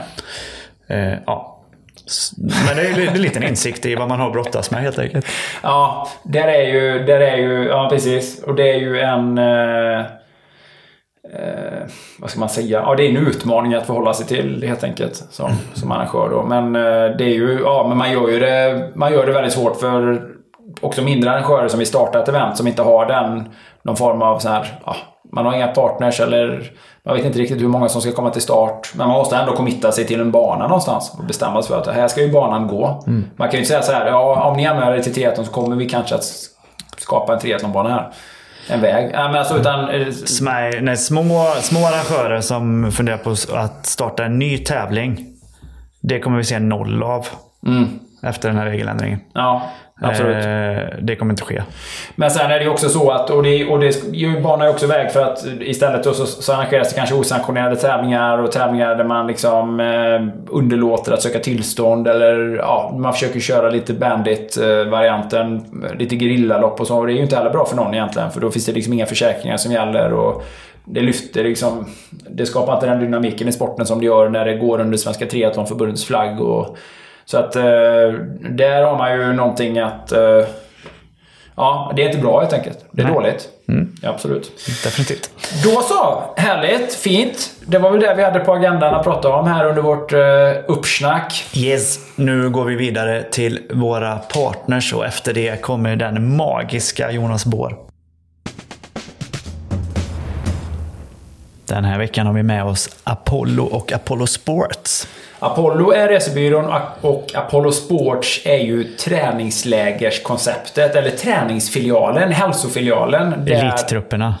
Ja, men eh, det kan man säga det bästa av det bästa. Där man dels får den här enastående semesterdelen, semesterupplevelsen med bra boende, god mat, full service och så vidare. vidare. Men också naturligtvis påkopplat då. Eh, anläggningar där eh, det finns en anpassning till och eh, en eh, vilja att också vilja erbjuda det bästa i träningsväg så att man får den här härligt aktiva semestern. Eller att man vill använda det som ett träningsläger. Eller att man, man vill... Ja, man vill lära sig någonting. Man kan åka på ett camp eller vad det nu än är. Och där är Apollo Sports fullständigt i särklass. Jag, är ju, jag har ju redan lagt fram min väska för om en vecka åker jag ju till eh, Sivota Retreat i Grekland. Det är så orättvist. Ja, lite orättvist kanske det är. Men jag ser fram emot det här Det förstår jag, det förstår jag. Och då eh, hostar jag ett simcamp där på eh, Apollos eh, fullständigt makalösa anläggning eh, i säger, det är en av de absolut finaste ställen jag har varit på. Dels är simningen oerhört väl anpassad för det som vi ska göra. Lite äventyrssimning för mer eller mindre då vuxensimmare, nybörjare med öar, små öar som ligger strategiskt utplacerade så att man kan simma så kort som bara någon kilometer. Eh, jättefin brygga man kan filma ifrån, lugnt skyddat vatten, li, lite större öar, lite mer utrymme. Alltså man kan komponera, kom, ja, man kan komponera ihop simningar som är jätte, väldigt varierade då helt enkelt. Låter Och superfint. sen fantastiskt hotell med jättefint boende, maten är extraordinär, eh, möjlighet att hyra cykel med hur bra service som helst. Två stycken gym, varav ett utegym med sån eh, bara hänförande utsikt över eh, Medelhavet när man solnedgången. Och en jätteliten mysig by som hotellet ligger vid då, som man kan promenera ner till. Äh, bara på, på alla sätt och vis en, en exceptionell upplevelse då. Och det är väldigt så här, det är du ska säga, där har man, det är, det är tongivande för de här Apollo Sports-upplevelserna så ser det ut på, på egentligen alla de här ställena då. Eh, I år finns det ju några nyheter då. Sivota öppnade ju förra året. Porto Myrina på eh, ön Limnos eh, öppnar också, också nu. Där fokuserar man ganska mycket på gravel, men det är liksom lite grann samma upplägg. De har en, en simbassäng eh, där och ja, kombination. Mass, man kan träna egentligen många, massa olika saker. Både i grupp och själv. Och det finns pass på plats och utrustning att hyra. Levante på Rhodos, där du och jag har varit. Där har vi varit. Dit ska jag åka tillbaka i månadsskiftet september-oktober för att hosta ett läger. Då har de en, en simbassäng för träning, öppet vatten, cyklar, löpning, styrketräning, yoga. De har hur mycket som helst som passar den aktiva familjen eller ja, folk som vill komma iväg och få träna och ha det gött liksom.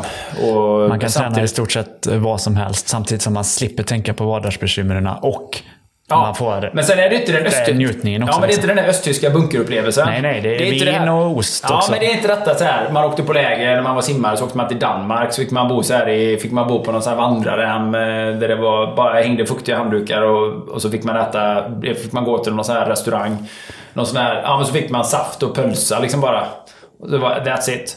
Det är ju till den upplevelsen, det är mycket mer glamoröst. Verkligen. Kronjuvelen eh, i Playitas eh, sportsortiment, det är ju egentligen det är ju Playitas eh, på eh, Fuerteventura och eh, eh, ja, det kan säga, det är ju, det är ju solen i det här eh, solsystemet. Precis.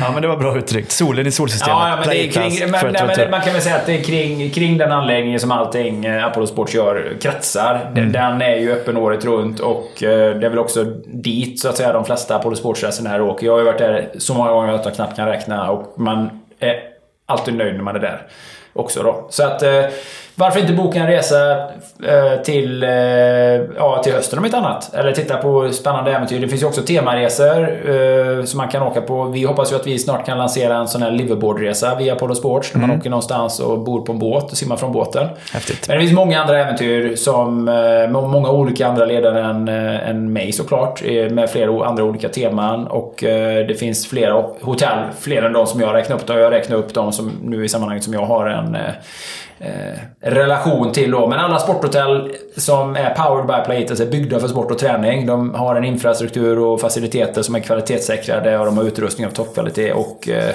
Eh, li, likaledes är mat och boende jätte, jättebra. Så att, eh, jag kan verkligen rekommendera Apollo Sports. Eh, vi ser fram emot många nya roliga äventyr ihop med dem. Och flera göttiga resor. Nu i familjetappning också. Underbart. Ja, ja. Helt Min underbart. senaste Apollo Sportsresa var ju med barnen Ja. Mm. och Elin till Playitas då. Så då såg jag, först var jag där som lägerledare och träna och hosta ett camp. Det är ju en utmaning och det funkade toppen. Sen var jag där med familjen och egentligen då som privatperson och bara träna själv men för familjeupplevelsen. Funkar precis lika bra. Så att, eh, och så ska det vara på de här... Ja, det, Apollo Sports är grymma helt enkelt. Då. Så att surfa in på. Apollo, eh, klicka vidare till träningsresor. Så har ni ett jätteutbud och en träningskalender och alla anläggningar beskrivna. Tusen tack Apollo. Den här veckan har vi med oss Fit20. Som är vad då Jonas? Fit20 är ett unikt träningskoncept för, eh, så att säga, det är ett gymkoncept, ett styrketräningskoncept. Fit20 vänder sig till en målgrupp som är eh, på det stora hela väldigt eftersatt. Eh, det bygger på 20 minuters träning i veckan egentligen. Och det låter, eh, låter väldigt lite, men man ska komma ihåg att 20 minuters koncentrerad styrketräning i veckan är oerhört mycket bättre än ingen styrketräning alls och ger effekter. Definitiva effekter. Det här är inte ett träningskoncept för dig och mig Niklas. Det vänder sig inte till oss, även om vi också hade fått liksom, eh, eh någonting ut av ett sånt styrkepass. Men det här vänder sig till människor som inte känner sig, som kanske inte för det första känner att de inte har tid att träna. Eh, som vill ha en bokad tid att gå till, eh, för det är vad det här är. Eh, som vill ha personlig guidning och och eh, eh, hjälp. Eh, därför att man har hela tiden en PT som kör med en. Och som vill ha, och som kanske inte känner sig bekväma på, på andra gym, vanliga gym. Man vet inte riktigt vad man ska göra, man känner sig bortkommen. Det blir liksom vare sig hackat eller malet i sammanhanget då. Man vill förbättra styrka, balans, rörlighet och så vidare då. Då är Fit20 konceptet och vad Fit20 gör nu är att man letar efter franchisetagare till den här modellen. Man har ett superbra supportsystem för hur man kan komma igång. Man vänder sig då till personliga tränare som också är entreprenörer som vill starta en egen verksamhet som kan få bäring eh, liksom ekonomiskt och där man hittar den här målgruppen och, och når sig till den här målgruppen som eh, ja, som egentligen inte har någonstans att vända sig till idag eller som är lite så här, ja, de är lite undanskuffade av den, av den normala gymmarknaden då. Det var, det var Fit20 gör i sammanhanget då. Jag var där och körde ett sånt här pass. Man kan tycka så här att ah, 20 minuter var... Men alltså, man anpassar varje pass till individen som är där och man tar verkligen i. Man kör alla övningar till så att säga muskulär utmattning. Man gör alla övningar väldigt kontrollerat. Man gör dem väldigt långsamt, i synnerhet då i den bromsande fasen. Jag kan säga att eh, och jag körde ändå inte hela passet på det här sättet, men jag kan säga att jag kände definitivt av det. Det var liksom inte så här bara... Eh, det var inte mesigt, eller det var liksom inte... Det är bara, det är inte, det är liksom, ja men det är bara snack. Nej men definitivt inte. Om du, i synnerhet om du inte är van att träna, så kommer du gå därifrån med en rejäl träningsverk de närmsta dagarna. Och de här 20 minuter styrka i veckan kommer att bygga upp, om man, om man har, är relativt sett i synnerhet otränad eller äldre, kommer det göra ruskigt mycket på... eh, Stor skillnad. Stor skillnad av det. Om man har gjort forskning på gamla människor, det kan man ju se människor som liksom är riktigt ur form. Att vi pratar om förbättringar i nivån hundratalet procent i olika sammanhang. Då. Så att, eh, säg så här, din, din och min mamma. Alltså det är där nivån. Men ja, det kan vara vem som helst som egentligen är otränad då. Men gå in på Fit, eh, Fit20, Fit20 Sverige, fit20.se, FIT. Och så 2.0, fit 20 med, 20 med siffror. Man kan också kika in på mitt Instagram där jag skriver om det här eh, och prata med Rickard. Det här är en jätteintressant eh, väg eh, att eh, fundera på om man är så att säga PT, eh, som i andra sammanhang är ett ganska tufft jobb kanske. Man är på ett gym och så man har svårt att reglera både sin arbetstid och sin inkomst. Man är väldigt mycket i händerna på någon annan. Här har man en hyfsat liten lokal. Man har framförallt bra support. Fit20 är ett framgångsrikt koncept i 7-8 länder. Väldigt, väldigt framgångsrikt i Holland där man har 150 olika träningsanläggningar på det sättet. Så där ja. Missa inte chansen till det då om du är i startgroparna med din egna verksamhet. Tusen tack Fit20. Den här veckan har vi med oss Mandy. Mendy är eh, det här fantastiska verktyget för att träna sin hjärna. Och eh, följer man våra podd så gjorde vi bara för några veckor sedan ett avsnitt med Moa och Mustafa från Mendy. Där vi pratade lite grann om bakgrunden till den här intressanta produkten, eller den här revolutionerande produkten, skulle jag vilja gå långt. eh, Jag skulle vilja gå så långt som att kalla den just för revolutionerande. Verkligen. Och vi pratade också en del om hur hjärnan fungerar och de utmaningar som våra hjärnor ställs inför i vår moderna värld. Och hur Mendy kan hjälpa våra hjärnor och därmed oss naturligtvis att funka lite bättre i vardagen. Det är faktiskt, eh, det låter ju som ett sales pitch och mer av en infomercial. Men hade det inte varit ett verktyg som faktiskt funkar så bra som du utlovar så hade vi inte pushat för det heller. Du hade inte heller gjort det till den intressanta produkten som den är idag. Så är det. Det är något av det mest intressanta jag har provat på många år faktiskt. Ja, precis. Och eh, för någon som ändå har varit extremt intresserad av att optimera funktion i olika sammanhang och eh, som ja, genom, genom mitt tilltagande åldrande har blivit eh, allt mer intresserad av helhetshälsa och långsiktighet. Ja, därav avsnittsämnet också idag. Så är det här någonting som är nytt för mig faktiskt. Att eh, också lyfta upp hjärnan som ett träningsbart organ. Mer än bara det här allmänna som man tänker att ja, men det är viktigt att läsa och det är viktigt att så här, eh, ja, typ stimulera sin hjärna. Och, men att liksom förstå hur de olika delarna i hjärnan faktiskt fungerar och hänger ihop och stimuleras. Och hur då exempelvis amygdalan, som är vår reptilhjärna, eh, tilltalas av väldigt mycket i dagens värld och därmed stör ut många av de mer eh, ska man säga, centrala funktionerna i, vår, i den prefrontala cortexen. Nej, det är riktigt coolt, för det är som du säger, man, eh, man har ju använt sin hjärna genom att läsa och göra sådana saker tidigare. Men det här är ju verkligen som att träna vad som helst annat. Man gör liksom en uppgift, man tränar.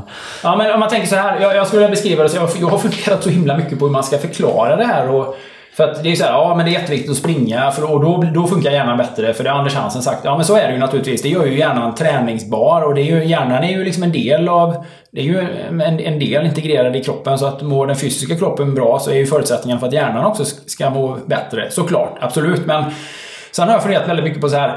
Ja men tänk så här att man ska göra en fysisk aktivitet. Eller man, man ska så här... Så kan man tänka sig så här att ja men det är bara att vilja tillräckligt mycket. Det är bara att vilja tillräckligt mycket. Det är bara will it, eller typ eh, toughen up, eller det är bara härda ut.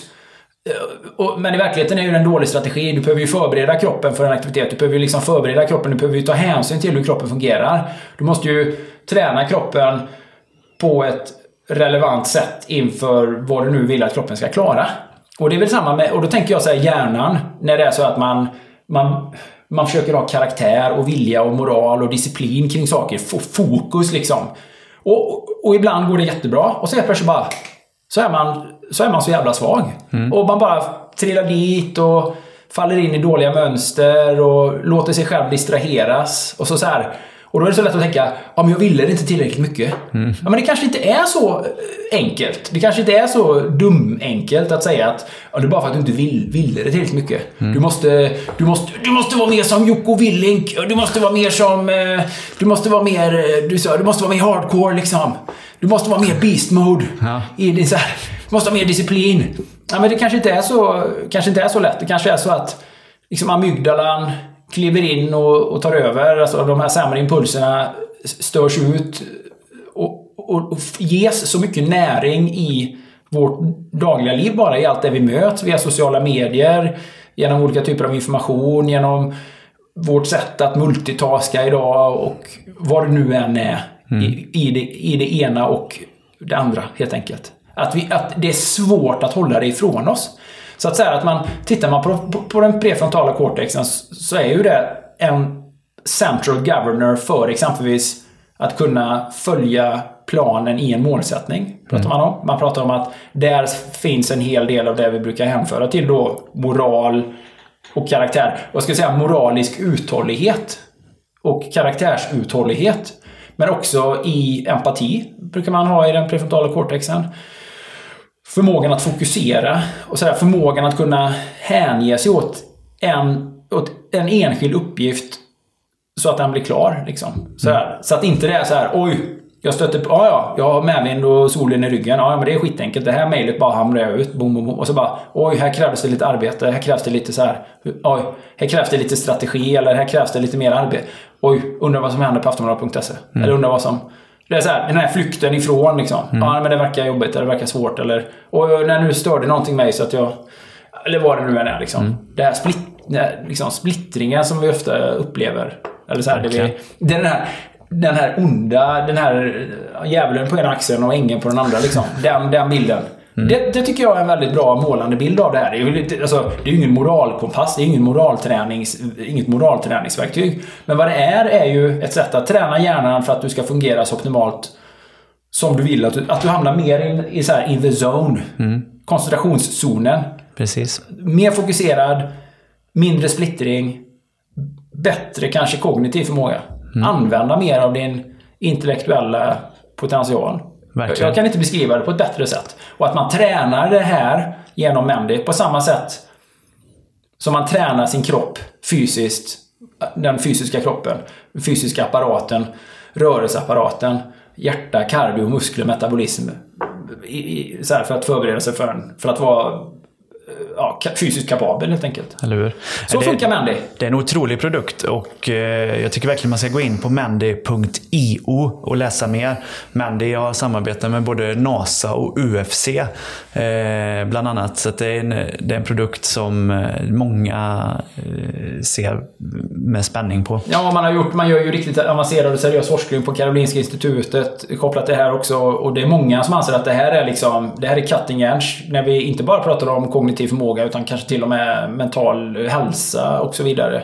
Att eh, det finns någonting här som är eh, ja, till stora delar outforskat eller ogjort ur ett träningsperspektiv. Och det tar inte lång tid. Alltså det här är ju en det här är ju en gamification, alltså det är ju en Mendy-verktyget kopplas till en app. På appen så spelar man så att säga ett spel som kräver väldigt idog koncentration och fokus och du får en score och en poäng och du får olika värden som du kan följa. Det, är, det är väldigt enkelt och det tar från 3 minuter upp till 15 minuter en session. Jag skulle rekommendera någonstans mellan 7 och 10 minuter. 7 minuter är min normala session. Eh, faktiskt. Och, och att det, det är slående faktiskt hur mycket bättre man blir när man... Och hur på, jag säger, man blir påkopplad. Jag blir väldigt påkopplad efter, ett sånt, efter en sån session. Faktiskt. Jag märker också stor skillnad. Ja. Så att vi kan verkligen rekommendera det. Det här är någonting som har, alltså man jobbar ju med någon, med någon form av neurofeedback. Eh, den här träningsformen, om vi nu kallar den det, har ju funnits på olika sätt i olika sammanhang och har ju varit då betydligt svårare att få tillgång till. Har kostat jättemycket pengar. Nu köper man en egen enhet för 3 500 ungefär. Plus att man då har en rabatt 10% som man kan utnyttja med rabattkod eh, KOLTING. Då man, ja, får man det 10% billigare och då kan man träna obegränsat varje dag med fördel. Helt utan risk också. Utan det är så här... Eh, ja, för varje träningspass som man gör så, så blir det lite, lite lättare. Det är som en det är som en muskel, det är som att, så här, att träna du vet, så här, ansiktsmimik.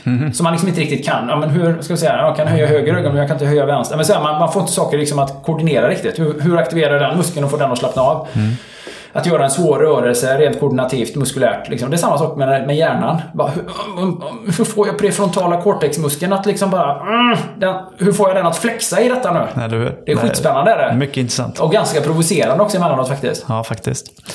Så att, ja, men vi kan verkligen rekommendera det. Vi tycker det, vi tycker det är spännande och eh, väldigt angeläget. Och vi tror att det här är en produkt som i princip alla kan ha nytta av faktiskt. Alltså, jag känner ingen som inte skulle kunna vara, behöva vara mer påkopplade.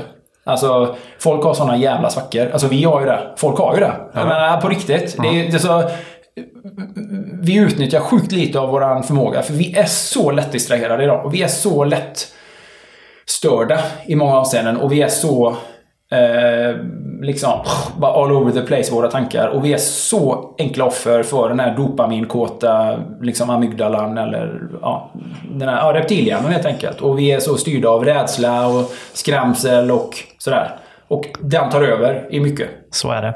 Så koppla ner Instagram nu.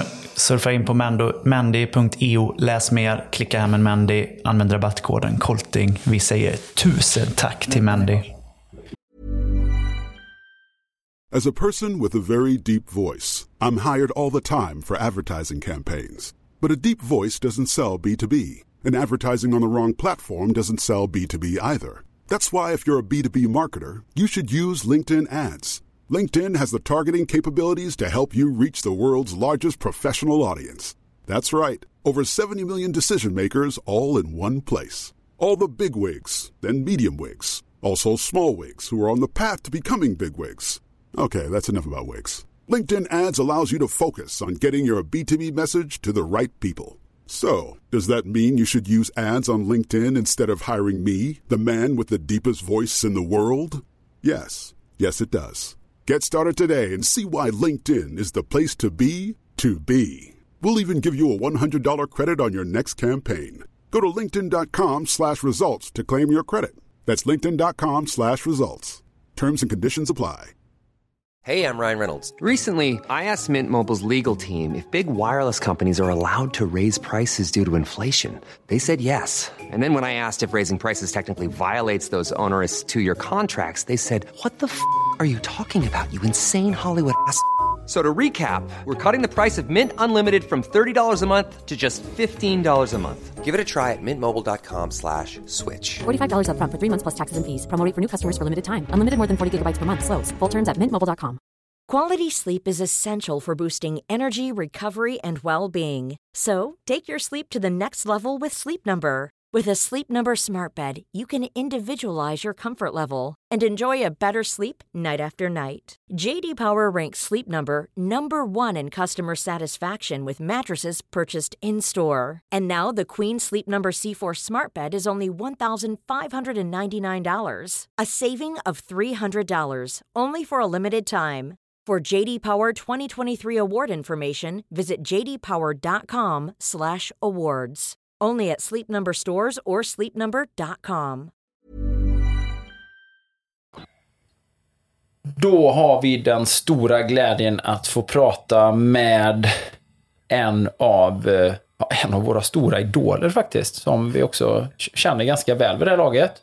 Eh, och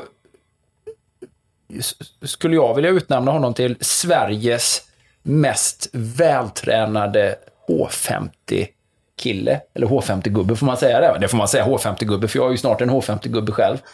Eh, och eh, Sveriges mest vältränade i, den, i, den, i det avseendet att en fullständigt osannolik eh, uthållighet och prestationsförmåga. Och det är ju Jonas Bår som vi har som gäst idag.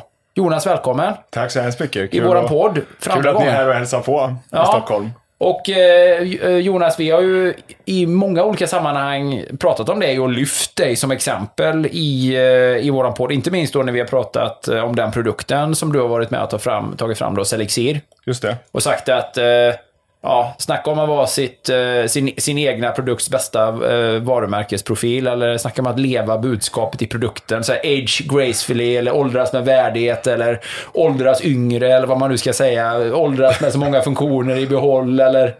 Där är, ju du, där är ju du det bästa exemplet på just den effekten. Ja, just det. Man kan väl säga att jag har satt lite press på mig själv. Ja, ja, man, kunde nog inte vara, men- man kunde inte vara en bättre ambassadör för en sån produkt än, än vad du, än vad Ja, du jag är. är så illa tvungen. Ja, ja precis. Men kanske, och skälet till att, jag menar, vi har ju följt dig, vi har ju följt dig genom åren och vi har ju känt dig i ganska många år nu och det som har varit remarkabelt i din historia är ju att du började med seriös motionsträning, eller ja, eller seriös konditionsträning mitt i livet när du i princip var medelålders. Ja, 43 ungefär. Ja, då började du träna på riktigt. Ja. Och innan det hade du ju liksom ingen speciell träningsbakgrund.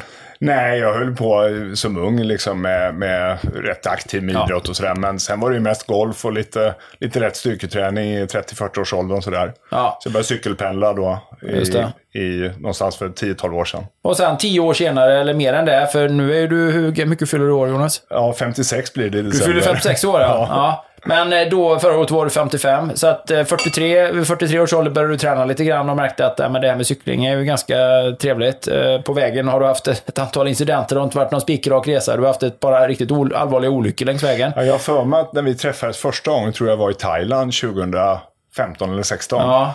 Och då hade jag precis brutit höften och Ja. gick, slängt kryckan dagen innan typ. Just det. och, och gick och haltade på flygplatsen och innan jag tog mig upp på cykeln där lite, ja det är lite hjälpligt men det, det här var tufft. Du har ju också frontalkrockat med bergsväggar på Mallorca och alltså, du har haft några sådana, kört omkull på isfläckar och... Nej, men det har varit, eh, jag har varit några smällar, men de Oj. kom rätt tätt. Alltså, jag, Ja. jag hade tre allvarliga där 2015-16. Sen har jag klarat mig hyggligt ändå, men då bröt jag ta mig fan nästan allt. Jo, men det tål... Det, ja, precis. Och det är ju inte din historia mindre an- anmärkningsvärd. För att förra året då, vid 55 års ålder, du började vi som 43-åring, som vem som helst. Cyklat på och märkte att det här med cykling är både roligt och att du har någon lätt, liksom inneboende förmåga att ta till dig träningen. Och så helt plötsligt har det så här... Nej, men det här är någon form av, här är någon form av liksom olympisk eh, guldmedaljörs eh, potential i dig. Eller typ så här world class potential. För att som 55-åring förra året så satte du ett världsrekord. Ja, tre till och med. Tre, tre världsrekord. Ja, fast ett världsrekord är inte bara för din åldersklass, utan det är ett världsrekord rakt av. Ja, eh, man kan ju alltid dividera liksom om sånt där. Men, men det jag gjorde var att jag cyklade 20 mil på bana. Och på vägen då så slog jag ett rekord på 10 mil och ett rekord på 100 miles som är 16 mil. Och eh, rekordet då på 20 mil var med ganska många minuter i min age group i plus 50. Men det var också sju minuter snabbare än gällande all over-rekord då. Ja, men du cyklade 20 mil, du cyklade 20 mil bana på Helgareds testbana utanför Borås faktiskt. Exakt, på och Volvos cyklade, testbana. Ja, och du cyklade dem. Ja, det är, upp, det är ju uppenbart då att det är ju liksom ingen... Jag menar, då är ju det, det är ju inga... Du har ju inte någon nytta av någon höjdskillnad, du har inte nytta av någon medvind. Alltså, det är ju, det är ju rundbana. Och det, så att det är verkligen en ärlig cykling i, i ordets rätta bemärkelse. Och det är inte på rulle, du har absolut ingen hjälp. Nej, Du snittar 43,3 på Ja. 20 mil. i 20 mil ja. Ja, det, och jag har sagt det på den tidigare att eh, jag tror inte att vi har fem personer i Sverige som eh, eventuellt skulle klara det om de fick försöka. Alltså, ja, jag är tveksam om vi hittar fem. Ja, men det skulle vara några och någon eventuellt. Jag vet inte om Tobias Ludvigsson skulle kunna snitta 43 och 3 kanske. Det skulle han säkert om han fick förbereda sig såklart. Man är ju pro Jag, jag liksom. tror säkert att eh, de här som lever på, på sitt jobb då, eh, Tobias och, och kanske några till skulle klara det. Men Inte, men många. inte, inte Bara för att du är proffscyklist betyder inte det att du snittar Nej. 43 i solocykling. Det är Nej, helt så är det. Det är så mycket med aerodynamik och uthållighet Men och vi har sådana ju saker. några bra, några duktiga triatleter skulle klara det. Eh, Rasmus eh, Svenningsson hade ju säkert klarat det och eh, ja, det finns, finns några som hade Mm. kunnat ligga där. Men jag menar, de är ju yrkes, yrkesidrottare, professionella och du är ju, du är ju finanskille. Nej, men så är det. 55 Som, år som, som, som en parentes, om man pratar splittid på Ironman och sånt, så passerade jag 18 mil på 4.06 tror jag i tid. Och det, det, det är en ganska bra splittid på en Ironman. Vi har ju pratat lite grann om huruvida du kan crawla eller inte och vad vi kan eh, göra för något projekt där egentligen. Springa kan du ju, det kan ju alla. Ja, men hur är det med simningen inte. egentligen Jonas? Nej, jag är många som har varit på mig att jag måste börja med triathlon, men jag vet inte fasiken alltså. Jag, är för, jag har svårt för vattnet, jag är för dålig där. Men det, är det någon som kan lära mig kanske det är du. Ja, det, det, det, ja jo, absolut. Det, det tror jag inte är något problem. Det är det att det man märker är ju att det är inte riktigt samma sen att hoppa upp eh, från vattnet och så kräma ur de där vatten då i sammanhanget där. Nej, det fattar jag. Och ännu värre kanske är att gå från, från cyklingen till löpningen. Ja. Eh, jag vet inte, jag testade någon gång sådär efter några långa tempopass. Och det var styltigt att springa kan jag säga. Jag kan- jag kan men det säga- är väl en vanlig sak kanske också lite. Det finns ju inte många 55-åringar som sprintar ut från något växlingsområde i triathlon ändå. Alltså, det är ju rätt så medi- mediokra löpningar i H55-klassen ändå. Ja, det kanske är Ja, så. definitivt. kanske Det, är ju, det handlar mer om att Uppleva. Nej, om att bara hålla sig löpande. Kan du bara hålla dig löpande så gör du det riktigt bra. Så att, eh, nej, men jag hade väl kunnat tänka mig att en 4.30-cykling för dig hade inte varit några problem. eh, Nej, på en det hade- Ironman. Och det, det- det hade ju varit en otroligt bra Det tid hade jag i, gjort på lite lägre puls troligen. i H50. Eh, Du, vad, om vi tittar på dina övriga värden den dagen. Det är alltid intressant för de som följer cykel. Fick du, ut- fick du ut något snittwatt på de eh, 20 milen? Ja, 274 tror jag jag hade. Mm. Eh, över 4.37 då, 4 timmar 37 minuter. Ja. 142 puls kanske. Typ 85 procent av max i snitt då. Ja. Ganska jämn hela vägen. Började kring 300 watt lite drygt och sen tappade jag av lite. Eh, höll ganska jämnt i två timmar. Jag passerade 10 mil jättefort på 44 och 7. Men sen blev det också väldigt tufft väder. Det var tuff vind och regnade mycket. Och, så det blåste upp mer och då var ena eh, kurvan var hemsk. Alltså det var, gick ju jättefort i ena kurvan. Men det vet ju alla som cyklar att du får aldrig igen det i medvinden, det du tappar i motvinden. Nej. För det går så mycket saktare där va. Ja, du hade ingen, du hade ingen klockren, det var ingen klockren väderdag för dig där. Nej, det var det absolut inte. Det var, var, var ganska tufft. Det både regnade och blåste stundtals. Men eh, regnet störde mig nog inte. Eh, det, det var jag rädd för, men det kändes inte som det sinkade så mycket. Men däremot var vinden stundtals lite tuff. Men, men sista två timmarna, sista en och en halv, då, då, då, orkade jag inte riktigt hålla tryck och fick gå ner på någon slags survival mode. Där kände jag, här kan jag ligga länge och då var jag rätt så långt före schema också. Så jag hade ju som mål att cykla ungefär så fort jag gjorde. Så att jag, jag kände ganska snabbt att det här kommer ändå hålla för ja, ungefär det det blev då. Så, Den cykelförmågan som du har tränat dig till och liksom, eller, utvecklat undan för undan för undan.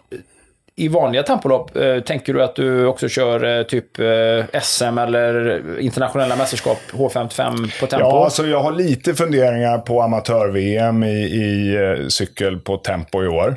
och då kör man tre mil eller? Eh, Det är tyvärr bara två mil.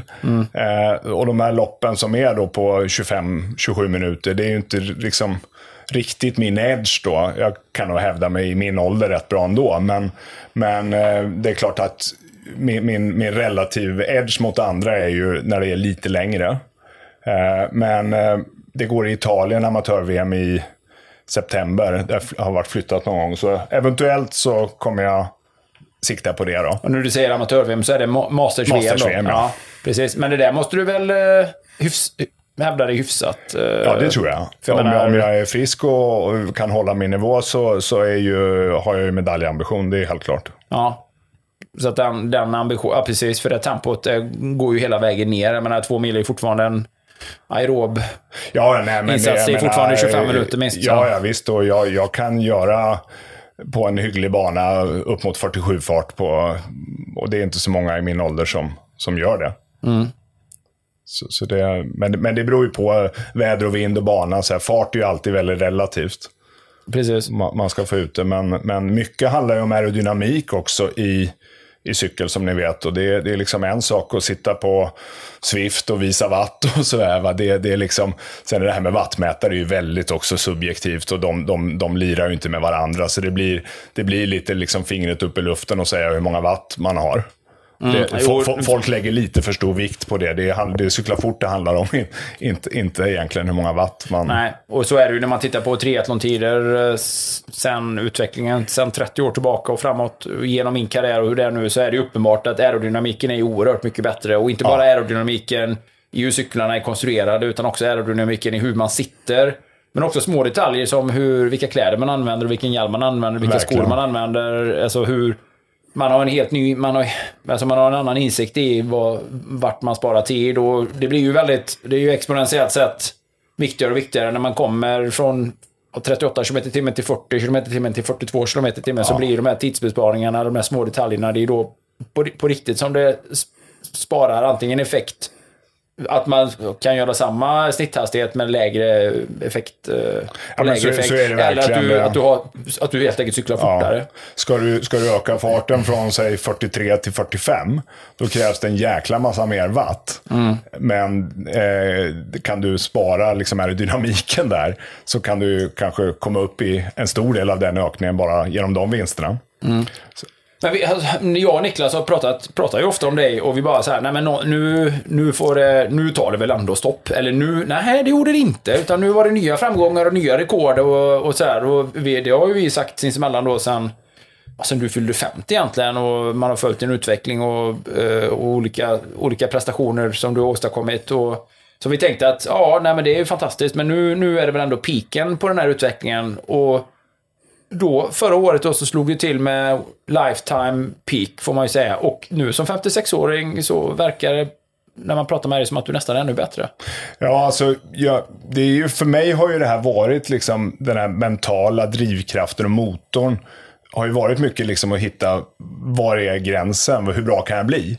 Och egentligen får jag nästan gå tillbaka tio år, för då ställde jag mig den frågan, liksom, hur bra kan jag bli? Och då hade jag precis börjat tävla i cykel 2012 och ställt upp i Masters-SM i H40 första gången eh, som ganska nybörjare. Och lyckades ta brons där i mitt första linjelopp.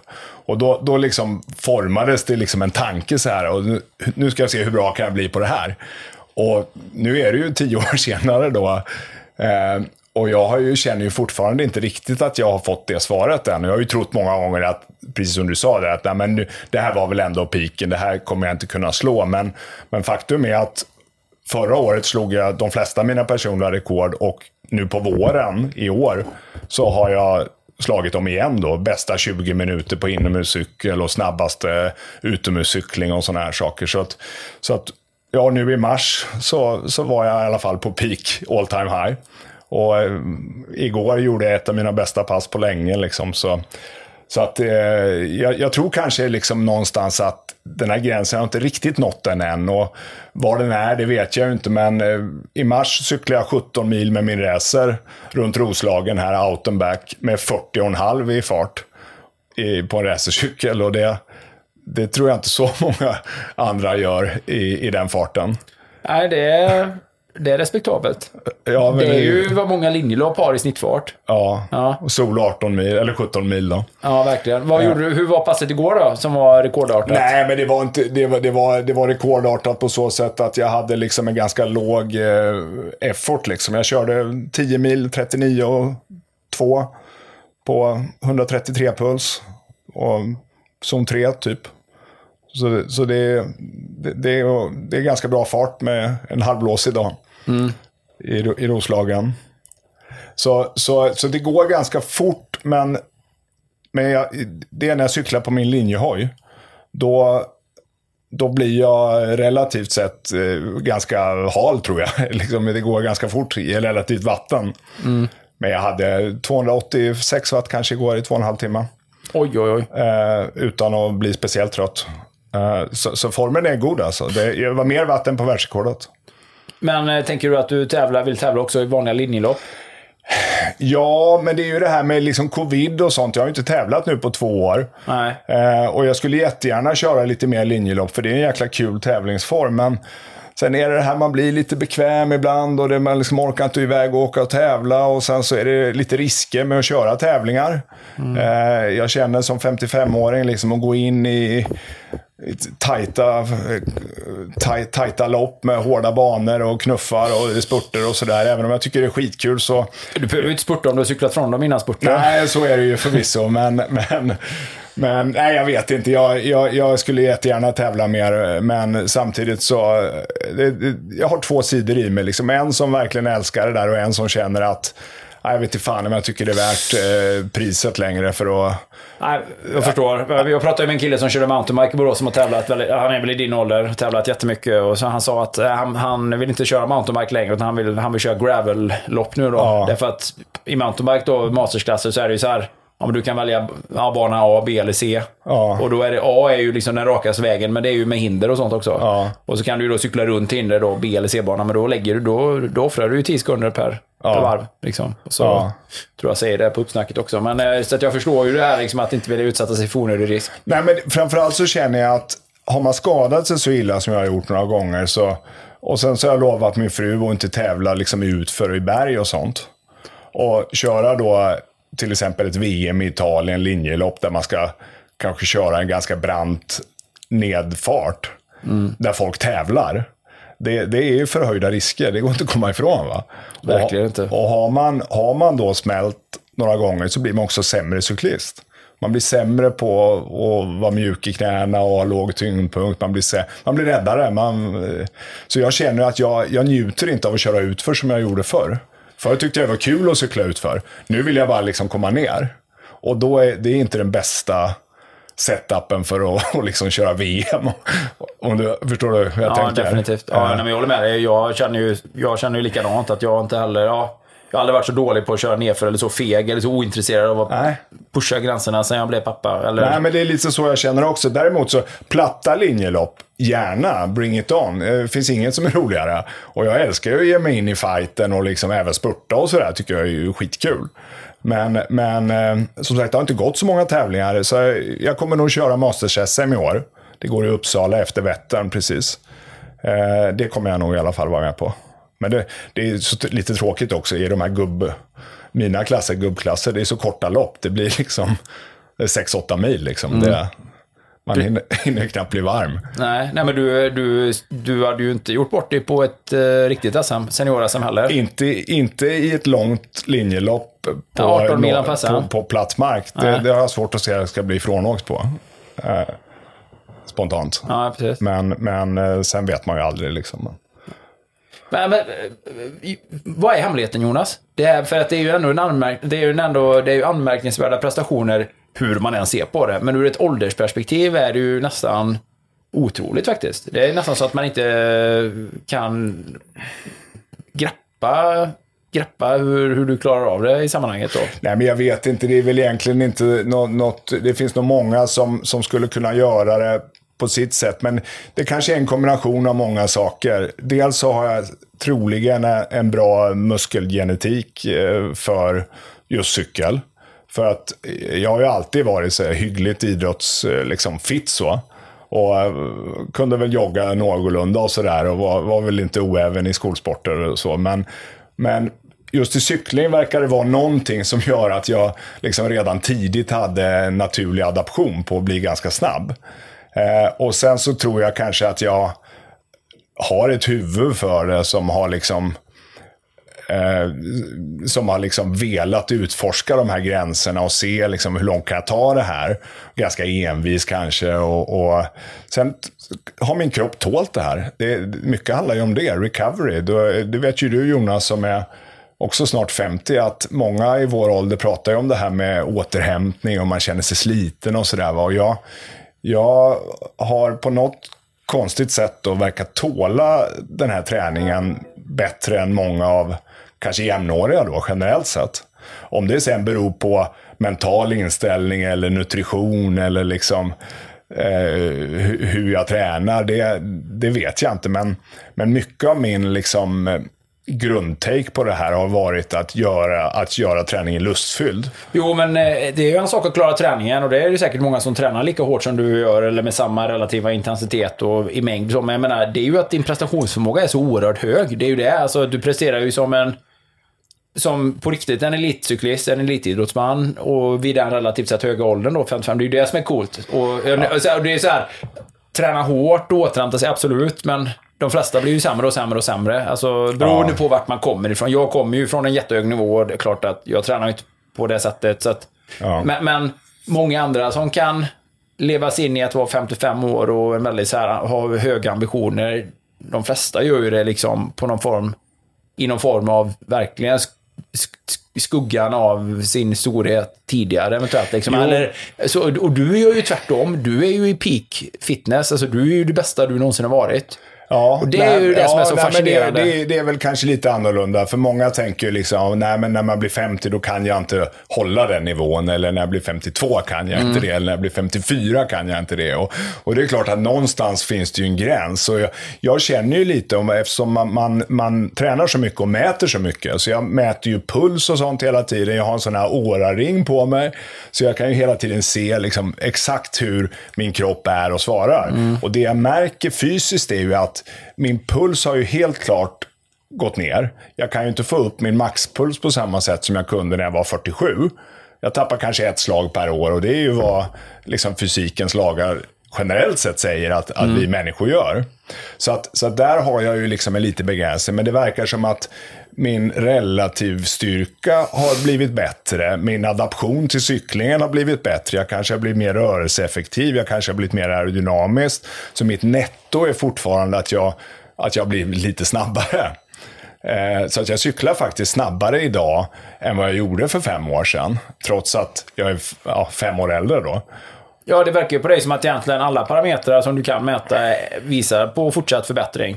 Undan för undan, både på trä träning och på olika distanser. Ja, och... i alla fall inte försämring. Eh, sen är det väl liksom, eh, liksom, när man har tränat på hygglig nivå så länge som jag har gjort så tar man ju inga sådana här sju kliv längre naturligtvis. Men, men eh, det, är ju, det är ju väldigt inspirerande att som 50, snart 56 kunna slå PB på en testcykel eller kunna liksom och det skapar ju liksom, men mycket tror jag handlar om att att känna en eh, tro på saker och ting, att tro att det är möjligt, att inte se begränsningar, att, att se sig själv i utveckling. Du träffar säkert jättemånga gubbar och ta, eh, kärringar, höll jag på att säga, men, men liksom damidrottare som kanske tycker att det var bättre förr, jag var starkare förr och nu är jag på väg, liksom, ja nu är jag ju masters och sådär va. Och mycket handlar nog om en mental inställning. Det är klart att VO2 max och sånt där i teorin kan bli sämre, men jag menar tränar man och upprätthåller det så kan du hålla det kanske ganska bra mycket bättre än vad, vad man tror va. Ja, men jag tycker du eh, uppfyller i mångt och mycket den tesen som jag försöker driva när jag föreläser för folk i allmänhet. Och då säger jag ju det att konditionsidrott och kanske triathlon då i synnerhet, sånt som håller på väldigt länge, men det du gör är också ett bra exempel. Det har man en utvecklingsperiod på ja, åtminstone 10 år egentligen, oavsett när man börjar. Då Börjar du som 40-åring så kommer du vara lifetime peak fitness som 50. Ja. Börjar du som 45-åring, kommer in som bara ja, normaltränare då som mest, så kommer du att vara i ditt livsform. Om du fortsätter att träna med kontinuitet och gör lite anpassningar och kanske får en lite progression i träningsmängd så kommer du vara som bäst när du är kanske 55 då. Ja, men det, det, det stämmer ju ja. ganska bra på min utveckling. Att, att liksom den här träningen på något sätt har kanske givit mig lite mer netto än vad åldern har tagit ifrån mig. Om man, Jo, man det är bara att dina prestationer är så otroligt eh, höga också i relation till vad elitidrottare gör i din eh, idrott då. Eh, Det är, det är ju det som är, det är ju motsvarande som att du skulle springa maran på, inte vet jag, 2.16 eller 2... Alltså det blir så, det blir... Jo, det är klart att om man tittar på löpning så, så verkar det ju som att det är svårare att göra en mara för en H55 relativt sett lika Mm. snabbt som jag kan cykla. Så är det ju, och det är ju biomekanik eh, och eh, där, är ju, där, är ju, där tar ju åldrandet ut sin rätt på ett annat sätt. eh, Ja, cykel är ju en snäll rörelse så va. Eh, och jag vet inte om det är liksom mitokondrieuppsättning i benen eller i liksom vad det är. För att jag, jag har ju liksom inga vidare blodvärden någon sådana här grejer. Jag har ju ganska lågt HB och, och liksom så att jag, jag, ju, jag skulle ju verkligen eh, bli, må bra av eh, liksom högre andel röda blodkroppar och så va. Men om du skulle beskriva en typisk träningsvecka under din eh, grundträning. Hur, hur, skulle du, hur många timmar ligger du ungefär på då, cykling? Ja, det brukar bli ungefär att jag gör en någonstans kanske 1500 mil per år på cykeln. Och lite mindre då på lågsäsong och lite mer på högsäsong. Men eh, jag, jag är liksom relativt eh, always fit, liksom. Eh, hyggligt grundtränad hela tiden. Inga långa viloperioder. Men med basen är pendling eh, till stan. Då. Jag bor i Edsviken, Sollentuna. Så då, Oftast så har man då en, eh, en, och en, ja, en dryg timme, en och 15 per dag, vardagar. Och sen så kör jag, skarvar jag ibland någon eh, på vägen hem. Eller på helgerna en 3-4 timmar sådär. Så att, säg att jag gör kanske 10-12 timmar per vecka eh, cykelträning. Och lite mer när det är april, maj, juni, juli kanske. Och då är ju det, det är ganska mycket högintensitet. Du, du har väldigt lite låg, eh, alltså så här, ut och rulla bara och trampa lätt. Ja, jag, jag, jag skiljer mig ju mot många, alltså proffsen generellt sett, som tränar många timmar, som tränar upp mot 20 timmar plus. De tränar ju nästan alltid polariserat. De kör ju extremt mycket zon 1 och 2. Eh, och sen kör de en del zon 4 5, men ganska lite zon 3. Jag tränar ju mycket mindre, så ofta tränar jag kanske bara, ja, säg 10 timmar. Så då, då tycker jag att jag har inte tid att, att rulla liksom i, i, med 100, 105 puls, utan då kanske jag kör 125 puls. Så jag kör rätt mycket liksom zon 2 till 3,5 som, som base. Och sen kör jag eh, i block hårdare intervaller på liksom upp mot VO2 då, liksom zon 4,5-5. Men det blir ju tufft alltså att, att ta sig upp i de här VO2-blocken med riktigt hög puls. Det är ju mentalt jäkligt påfrestande och även fysiskt. Så det gör jag inte, det gör jag i lite mer blockform. Om du skulle beskriva ett sånt eh, hårt pass, alltså det blodigaste som du gör, hyfsat regelbundet, hur ser ett sånt pass ut? Nej, men det kan vara intervaller i olika former. Fyror, treor, motor, 20 minuter, 3 gånger 20 på tröskel till exempel. Eller något sånt där. Och kör du det på eh, din, mattcykel då, eller trainer? Eller vad kör du Eh, på? på, på höst och vinter, vår på trainer, men, men utom när det är cykel nu. Igår la jag in på slutet, sista timmen körde jag 4 gånger 4 eh, på mitt pass igår. Då. Och det var ju, då får man ju liksom mentalt gräva när man har cyklat i två timmar och sen ska man köra upp i zon 5. Liksom. Även om man inte är helt slut när man börjar så det, det, tar ändå på alltså. För för liksom cykling är ju mycket så att det är ju jäkligt njutfullt att göra i zon 2 och 3. Det är ju liksom ren, det är ju ett balsam för själen. Det gör inte ont någonstans. Det är bara roligt och det går fort. Men, men ska du upp i, liksom, för min del, då, upp i 155 i puls, det, det, det gör ju ont alltså. Det gör jätteont. Ja, verkligen. och, och, och dit måste man kanske ibland om man ska då utveckla den här eh, syreupptag eller bibehålla det. Och jag kan ju bli lite slarvig och lite lat ibland och tycka liksom att fan det här, det här går ju bra. Jag cruisar på här i 38-40 och det är liksom skönt va.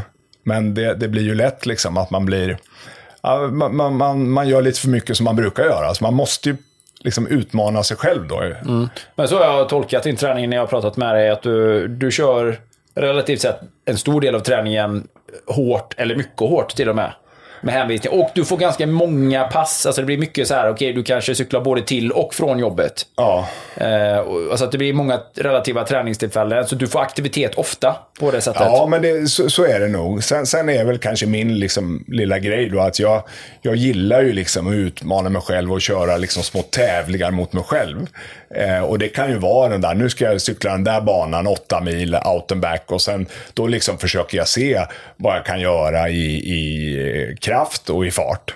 Och, och det blir liksom för mig en, en stimulans då. Eh, också inspirationsgivande. Så, så att jag, jag, jag åker väldigt sällan ut och bara liksom bara blajar i tre timmar. Eh, jag tycker det kan vara skönt också, men, men då, då liksom, jag försöker ändå få ut lite mer av det oftast då.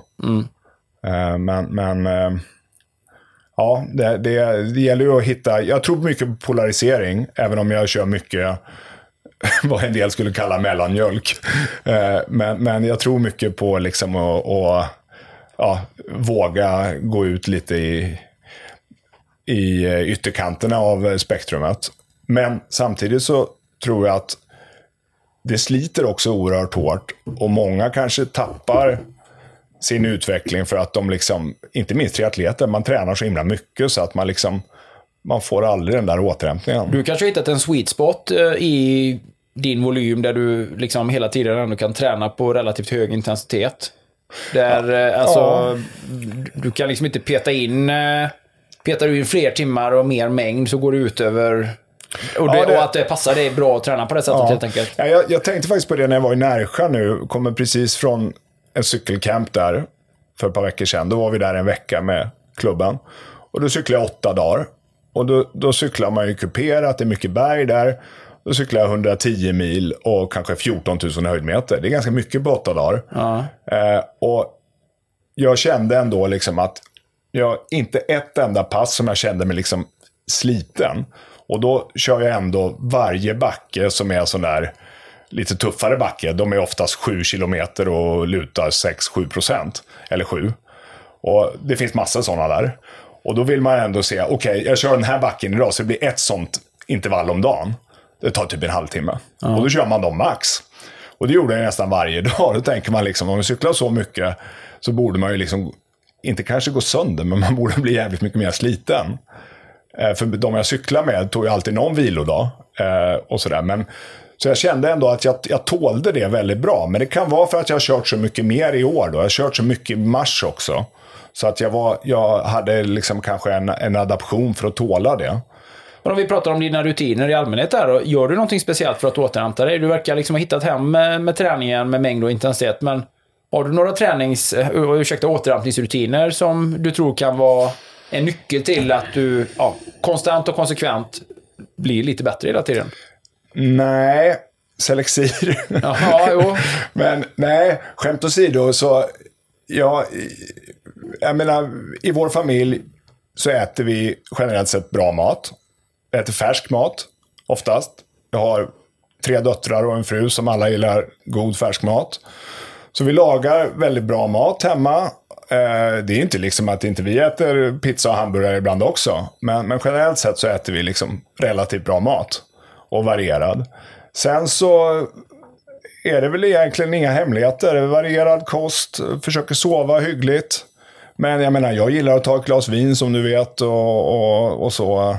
Så att jag är ingen liksom asket på något sätt. Och, Men när du har avslutat ditt cykelpass, har du någon speciell återhämtningsdryck som du kör? Kör du någon speciell eh, återhämtningsritual med egen massage? ja, eh, bubbelpool. Ja, ja, jo, precis. ja, det, det är faktiskt en, en, för mig en, en ritual. Har inte du ett rum hemma, eh, typ ett skivrum, LP-skivrum där du kan sitta och lyssna på musik? Jo, det stämmer. Det är också en ritual. Det gäller att hitta liksom lugnet och musiken. Och jag, jag är ju musikintresserad, så vi har ett sånt bibliotek hemma. Spelar mycket skivor, lyssnar mycket på musik. Men annars så är det liksom... Vi har en bubbelpool som är 40 grader.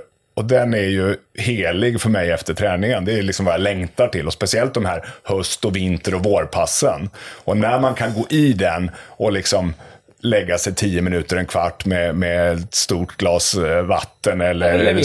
eller vin, Ja. eller en öl, eh, är, är ju helt underbart alltså. Men annars så, så eh, nej jag vet inte. Jag, jag, jag, tror- jag, jag tror inte det är några hemligheter. Jag tror bara att jag har eh, kul.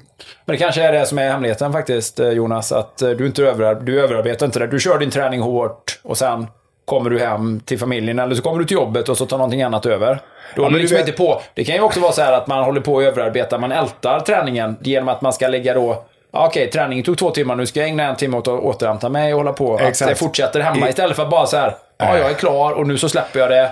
Vilket ju innebär att den relativa stressen kanske blir mindre. Ja, men jag tror det. Och framförallt tror jag också relativa stressen inför. Va? Jag har inget träningsprogram. Jag har ingen sån jox. Ingen liksom tvång. Ingen som säger åt mig, nu ska du köra fyror. Slipper ha det hoket på axlarna. Eh, och det är rätt skönt. Alltså. Så jag, jag är ju väldigt mycket liksom body feedback. Att liksom let your body decide where you want to go, high or low, som han sjöng. Ola Salo. Ja, för att du, du vet att du ska cykelpendla till jobbet mer eller mindre och känns det bra och tiden och du har utrymme för det så förlänger du och så klämmer du in lite intervaller och så... Till, till exempel, ja. Eller att du kan bestämma dig kanske dagen innan att nej men imorgon ser det bra ut tidsmässigt kanske för att göra det här passet då. Ja, sen har ju jag ett privilegium i och med att jag är entreprenör och kan styra mycket av min egen tid. Så kan jag ju faktiskt cykla rätt mycket på, eh, om vädret är bra på dagtid. Så jag, det är sällan jag är liksom helt blockad 8 till 17. Så, att, så att det har ju varit eh, ett privilegium också sista åren att kunna, kunna, liksom, kunna köra om det är fint väder, kunna köra tre timmar från lunch och framåt eller något sånt där. Va? Så inge, inte, inte, inte mycket av någon uttänkt äh, återhämtningsstrategi strategi mer än att ja, du släpper träningen i mångt och mycket, slappnar av och äter gott och är med familjen, vilket ju verkar, vilket ju tycker jag är väldigt underskattat att göra. Och du har inget direkt träningsprogram som styr och dikterar, som är, ja, som liksom eh, som du då nitiskt behöver följa. Men vad gör du för att mäta träningen under tiden? Du har en effektmätare såklart. Och du har en pulsmätare. Ja, jag, jag är ju lite motsägelsefull, för jag älskar ju siffror.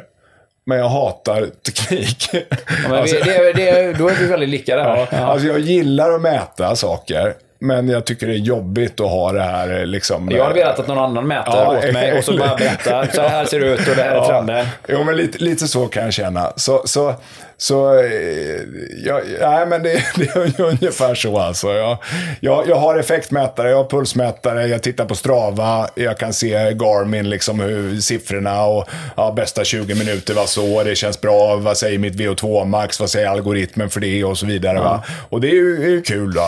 Jag har precis testat Strava lite grann nu Jonas. Alltså jag har inte varit någon Strava-fan eftersom jag är ju inte tävlingsinriktad på det sättet. Jag har inget, jag har inget liksom behov av att skylta med min träning. Men jag har testat lite grann det sista nu. Och jag kan märka att jag får, typ Strava vill använda andra siffror än vad Garmin själv har dikterat. Alltså Ja. jag kan ju ha gjort ett pass då. Ja. Och så får du ut ett värde, så får du ju i Garmin-appen så säger passet Jag fattar inte heller det. Snitt, De- Snittbar. Äh, alltså Strava, och, och i Strava har de tryckt till det och, och då blir det Det- lite eh, annorlunda, ja. lite annorlunda. Jag förstår inte Sjukt heller irriterande. Ja, och ingen förstår det. Nej, och för mig ingen- är det en sån total turn-off. Jag bara, jag ska, jag ska hata, hata Strava. Ja, nej, jag bara, men- jag, jag kan, det är helt oacceptabelt. För jag vet att siffrorna i Garmin stämmer då. För då har jag satt Mm. på och stängt av.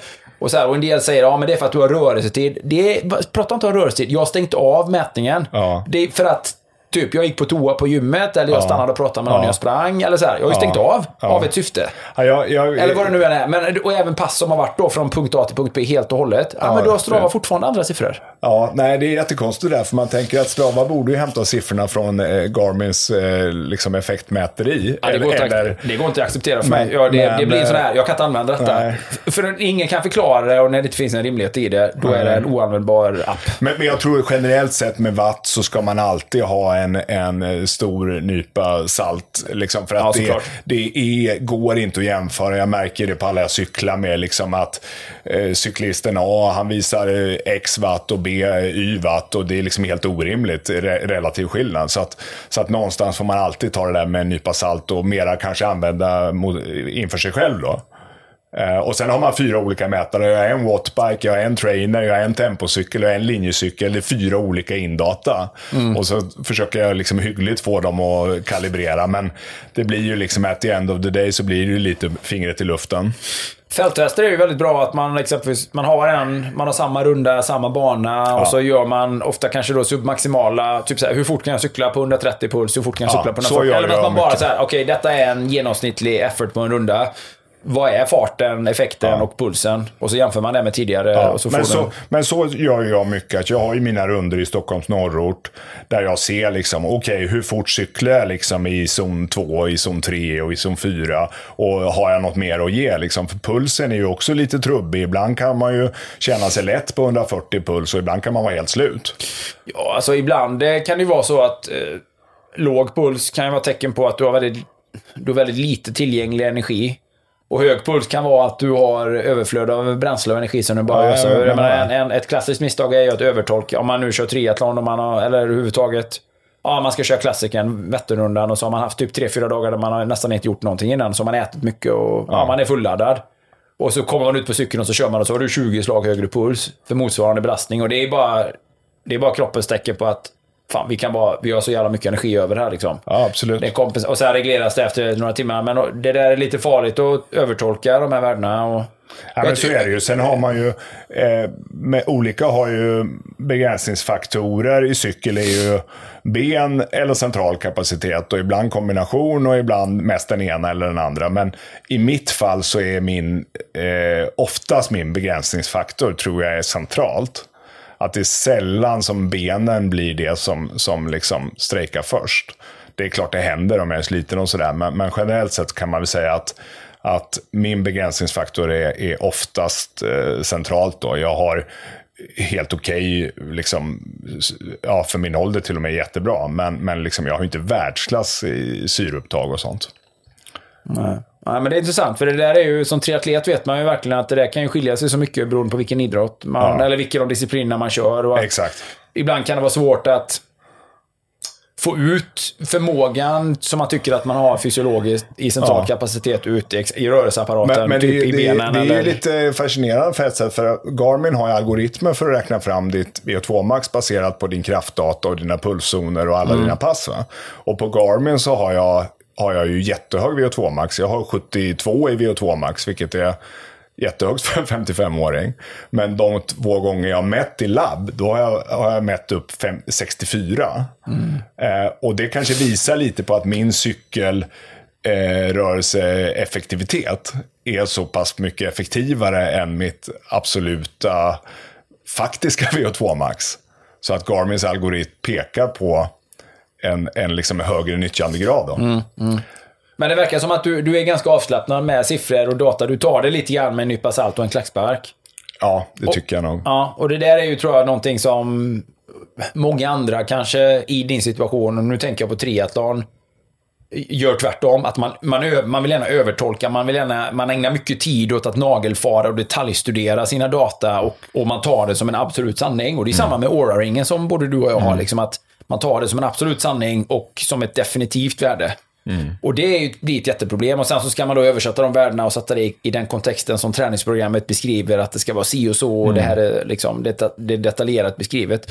Och det blir liksom en- som en extra, det blir en extra uppgift Förutom själva genomförandet av själva träningen. Alltså det blir en extra, och det skulle jag säga, det är en extra belastning hos människor. För Ja, men så människor. är det ju. Det, det vet ju alla att, att, eller det vet inte alla, men, men de flesta kan nog tänka sig att stress är en av de största liksom, begränsningarna, begränsningarna som finns för oss. Det kan vara mental stress eller fysisk stress, men, men ofta en kombination då. Och eh, jag tror att en nyckel till att jag mår bra och även då presterar bra och framförallt har bra allmänhälsa, det är att jag är lågstressad. Eh, Jag känner liksom väldigt sällan det där liksom kravet att vare sig prestera de prestationskrav jag har är mina egna mål. Jag har liksom ingen annan som begär någonting av mig och så vidare. Och när jag skulle försöka slå det här rekordet på Volvos bana förra sommaren så var det många som sa, men fasiken, är du inte, liksom, känner du inte nu att du har byggt upp en jäkla massa press på dig själv när du har varit i tv och grejer? Och jo, det kanske jag gör på ett sätt, men samtidigt tänker jag så här att Ja, men om det här skulle skita sig så blir väl det också liksom en, en resa och ett äventyr. Och, och vad fan, det, jag får spänna bågen, och göra det bästa jag kan. Och, och räcker det så är det skitkul. Räcker det inte så får jag inte... Jag, jag får liksom inte eh, identifiera mig själv som människa. Eller värdera mig själv som människa. Beroende på om jag klarar att cykla från punkt A till punkt B. Utan livet måste vara lite större än så, tänker jag. Med tyngden av eh, levda år så kommer man till de slutsatserna naturligtvis då. Det är ju fördelen man var, det är fördelen man var lite, lite äldre. Eh, när man gör de här grejerna att man, ja, man, är, man är inte sina resultat bara. Nej, precis hur du definierar dig själv är ju, tror jag, enormt viktigt. Va? Jag pratar mycket med mina döttrar om det. Liksom, att att eh, självkänsla och självförtroende är liksom olika saker. Eh, och och det, det, är liksom, det är många som har självförtroende men saknar självkänsla. Och, och eh, det, det tror jag är ett jätteproblem ibland. va? Eh, det får mig att tänka på en fråga. Du sa ju här innan att en av de största drivkrafterna, eller kanske drivkrafterna till att du eh, har gjort den här resan var att du ville se hur bra du ville bli. Eller kunde bli. Kunde bli. Eller kan bli fortfarande. Eh, men har du fler drivkrafter, till exempel långsiktig hälsa eller så? Eller det jag egentligen undrar är ju, vad kommer hända den dagen när du har pikat? Kommer du Ja. fortsätta cykla eller kommer Ja. du sluta cykla? Det är en annat? jättebra fråga. Jag tror liksom att det här, hela äventyret har ju blivit så mycket mer än bara cykling. Det har ju blivit liksom eh, det här företaget jag har startat och, och liksom en livsstil och så. Att man liksom man, man, man eh, tänker på ett långt hälsosamt liv. Lite som du brukar prata om i din podd. Att, att eh, målet liksom är att, att leva ett, ett bra hälsosamt liv. Och jag, jag känner väl liksom någonstans att jag kommer garanterat fortsätta att cykla så länge jag mår bra av det och så länge jag kan. Och, och det är svårt att tänka sig en bättre motionsform. Eh, däremot på en sån här nivå kanske är ändå begränsade år kvar. Eh, fast man vet ju aldrig. Det finns ju... Eh, alltså, det finns ju också risker. Va? Det finns ju många elitidrottare i äldre ålder som, som råkar ut för saker och ting. Eh, jag har många bekanta som har råkat ut för hjärtflimmer. Och liksom, så beroende på hur din egen hälsa utvecklas så, fin- så finns det ju liksom risker här. Va? Men jag tror generellt sett att ett, ett bra tränat hjärta är alltid bättre än ett dåligt tränat hjärta. Ja, alltså folk i din ålder Jonas dör ju för att de är överviktiga Exakt, och, exakt. och li- livsstilssjuka. Jag, jag, jag kan ju säga en reflektion där i dina farhågor kring din hälsa är att du har ju inte så många livsstilstimmar ändå än så länge på den höga nivån då som du har tränat. Alltså, Nej. skillnaden är ju kanske jag har kanske tre gånger så många livsstils, eh, livstidstimmar tränade än vad du har och har ju Exakt. mycket större risk för hjärtflimmer och rent statistiskt än, än vad Ja. du har. Alltså, så du har ju och det är också kanske hemligheten till dina framgångar så tillvida att du, har ju, du gick in i det här fräsch och liksom o... Eh, ja, ja, fräsch helt enkelt. Ja. Och du har inte ackumulerat så mycket slitage eh, på kroppen på det Nej. sättet som någon som har liksom hängt i och gjort saker hela sitt liv. Så det där är ju en, en det där är ju intressant att från när, när du startar, även om du startar som ung eller som gammal, så har du liksom ett visst antal år, ett visst antal träningstimmar som kan bygga utveckling om du gör det på rätt sätt. Och det är fascinerande att styrkan av träningen är högre än liksom fallet i ålder. Eller vad ska man säga? Än, eh, ja, än, än vad åldrandet Ja. kan diktera. Liksom att eh, styrkan i den träningen som man gör t- liksom, kan fortfarande skapa liksom, Ja. totala förbättringar. Men du, vad, säger, vad säger dina jämnåriga egentligen? Alltså alla dina kompisar som är mellan 55 och 60 och som lever lite grann samma liv här i Stockholms innerstad och jobbar och liksom som, ja, jag vet inte vad folk gör i din ålder, de spelar golf och, och sådär. Liksom. Vad, vad, är folk imponerade eller är de oroliga för dig eller är de, blir de provocerade till och med kanske av dig? Ja, Alla tre kanske. Ja, ja, det förvånar mig inte. Eh, nej, men det, det är säkert väldigt blandat. Eh, det, det, på ett sätt är det väl liksom lite anomali så här att, att, eh, det, att jag har gjort det jag gör och att jag gör det jag gör. Men, men många tycker kanske att det är inspirerande. Eh, om de själva är lite aktiva. Att det går att prestera hyggligt i, upp i ålder. En del blir säkert lite liksom, ja, provocerade och, och tycker att eh, liksom, overdo och så vidare. Va? Men det är att du är så jäkla duktig, det är ju där. För det, är inte, det finns ju ingen brist. Det, rå- alltså det, det, det råder ju ingen brist på ambitiösa 55-åringar som tränar för grejer. Klassikern och triathlon Nej, det finns och ju hur swimrun. många som helst Det som tränar lika det. mycket som jag. Ja, absolut. Och tränar mycket mer. Men det är ju att, det, att du presterar så otroligt bra.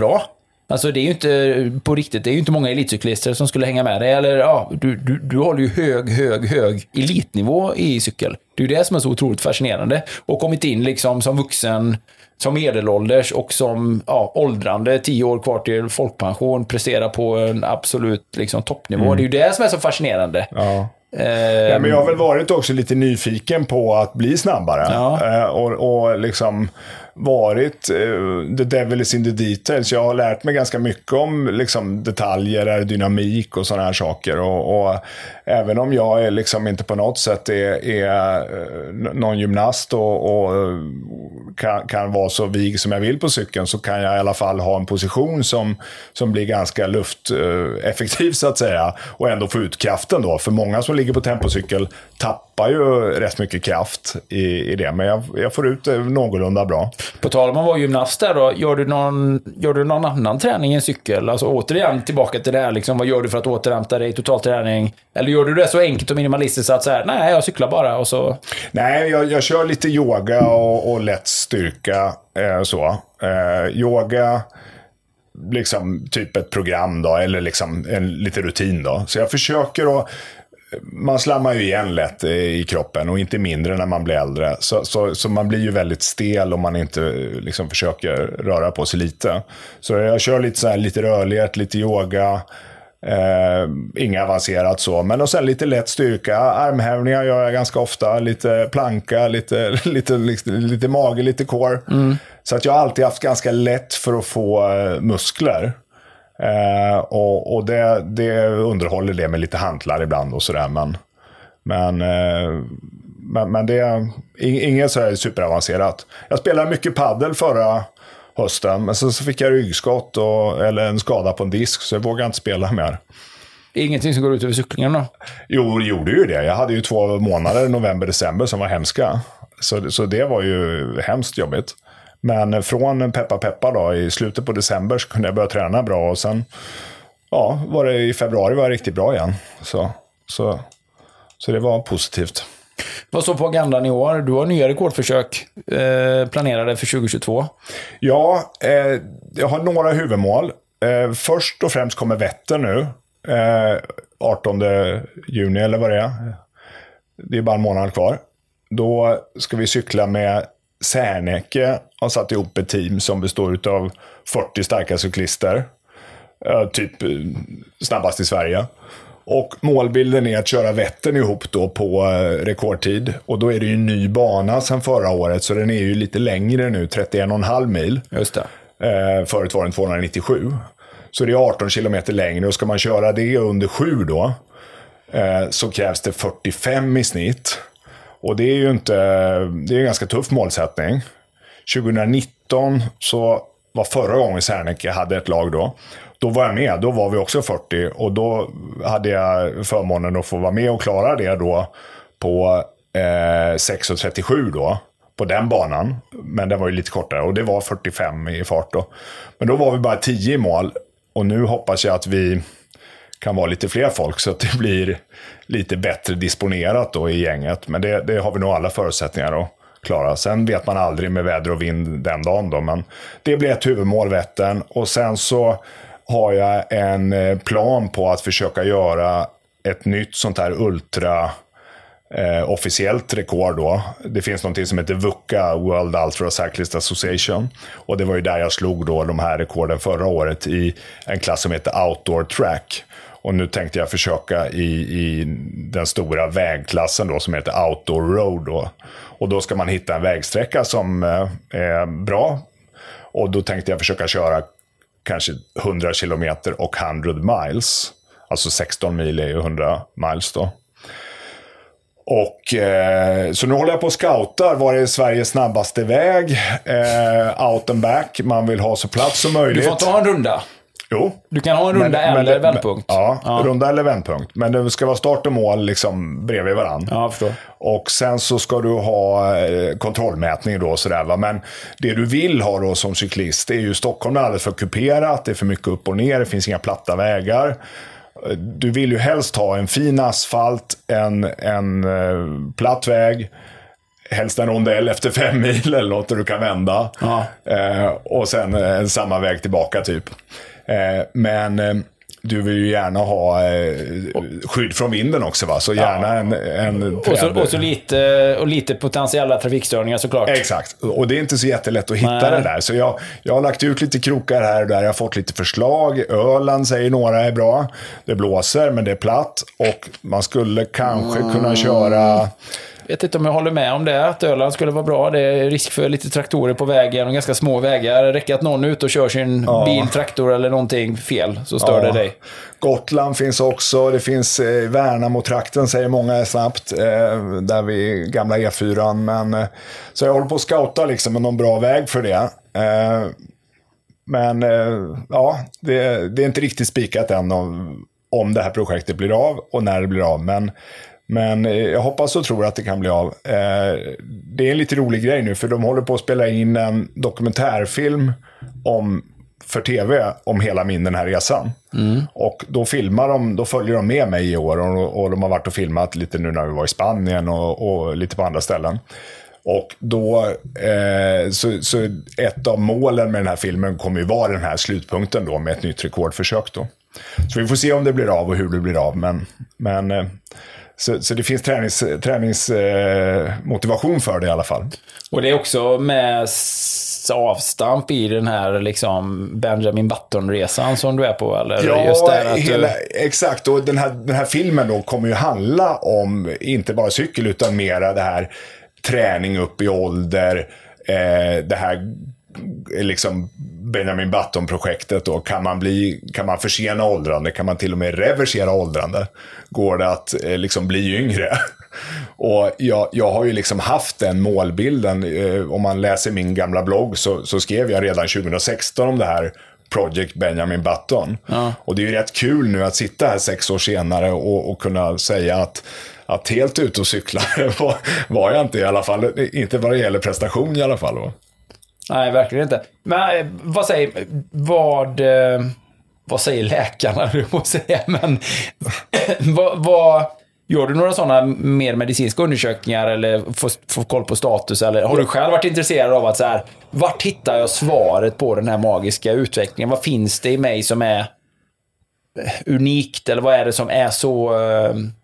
Eh, vad är det som funkar så bra på mig som inte funkar hos andra 55-åringar på Jag, samma jag sätt? brukar göra sådana här blodprover på eh, typ så här VR Labs. Eh, 35 olika markörer och, för att se liksom någon form av varje eller varannat år. Och då får man ju en bra känsla för, okej, vad säger liksom vitamin och hormonnivåer och, och sådana saker. Och det jag kan se där är att jag har en grej som sticker ut ganska mycket. Det är att jag har väldigt hög testosteronnivå för att vara i min ålder. Och det skulle kunna vara ett svar på att jag tål träning så bra. Definitivt. Eh, det är ju en sån superavgörande markör. Ja, exakt. Så, och, det, så, och det dikterar ju väldigt mycket. Alltså, det är ju en... eh, Ja, där, är ju, där syns ju åldrandet väldigt tydligt i regel hos folk ju. ja. Ja. Så, så det skulle väl kunna förklara kanske en liten parameter. Sen kan det vara, jag har ju varit med på och gjort sådana här tester på GH och man har gjort så här muskelbiopsi och mätt mitokondrietäthet och sådana här grejer. Och, och jag har ju eh, en väldigt bra sån densitet då på, på, på sådana saker. Men, men, men sen så vet jag faktiskt inte vad, det är speciellt. Men Johan Hasselmark på Activitus säger, som brukar hjälpa mig med, med lite träning. Han säger att det som, det som sticker ut på din fysik är att du har dels en, en liksom ultrauthållighet, men du har också en enorm förmåga att ackumulera mjölksyra och tåla den. Och den, de, den kombinationen brukar vara sjukt ovanlig. Att du kan dra, jag har ju testat över 20 millimol i mjölksyra många gånger. Oj. Vilket är galet mycket. Och speciellt om du är uthållighetsidrottare då. Eh, och det får jag ingen nytta av när jag cyklar Vätternrundan. Men om jag cyklar ett linjelopp skulle jag få nytta av det.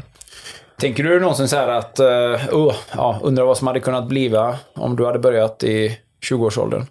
Nja, Eller. Det är kanske meningslösa funderingar, Jo, men, men det kan väl kittla ja. fantasin lite? Ja, eh, lite så. Men jag tror liksom att, du vet att jag är född 66 och om jag skulle satsat som 18-20-åring på cykel, då hade jag ju hamnat mitt i värsta Armstrong och dopinggenerationen.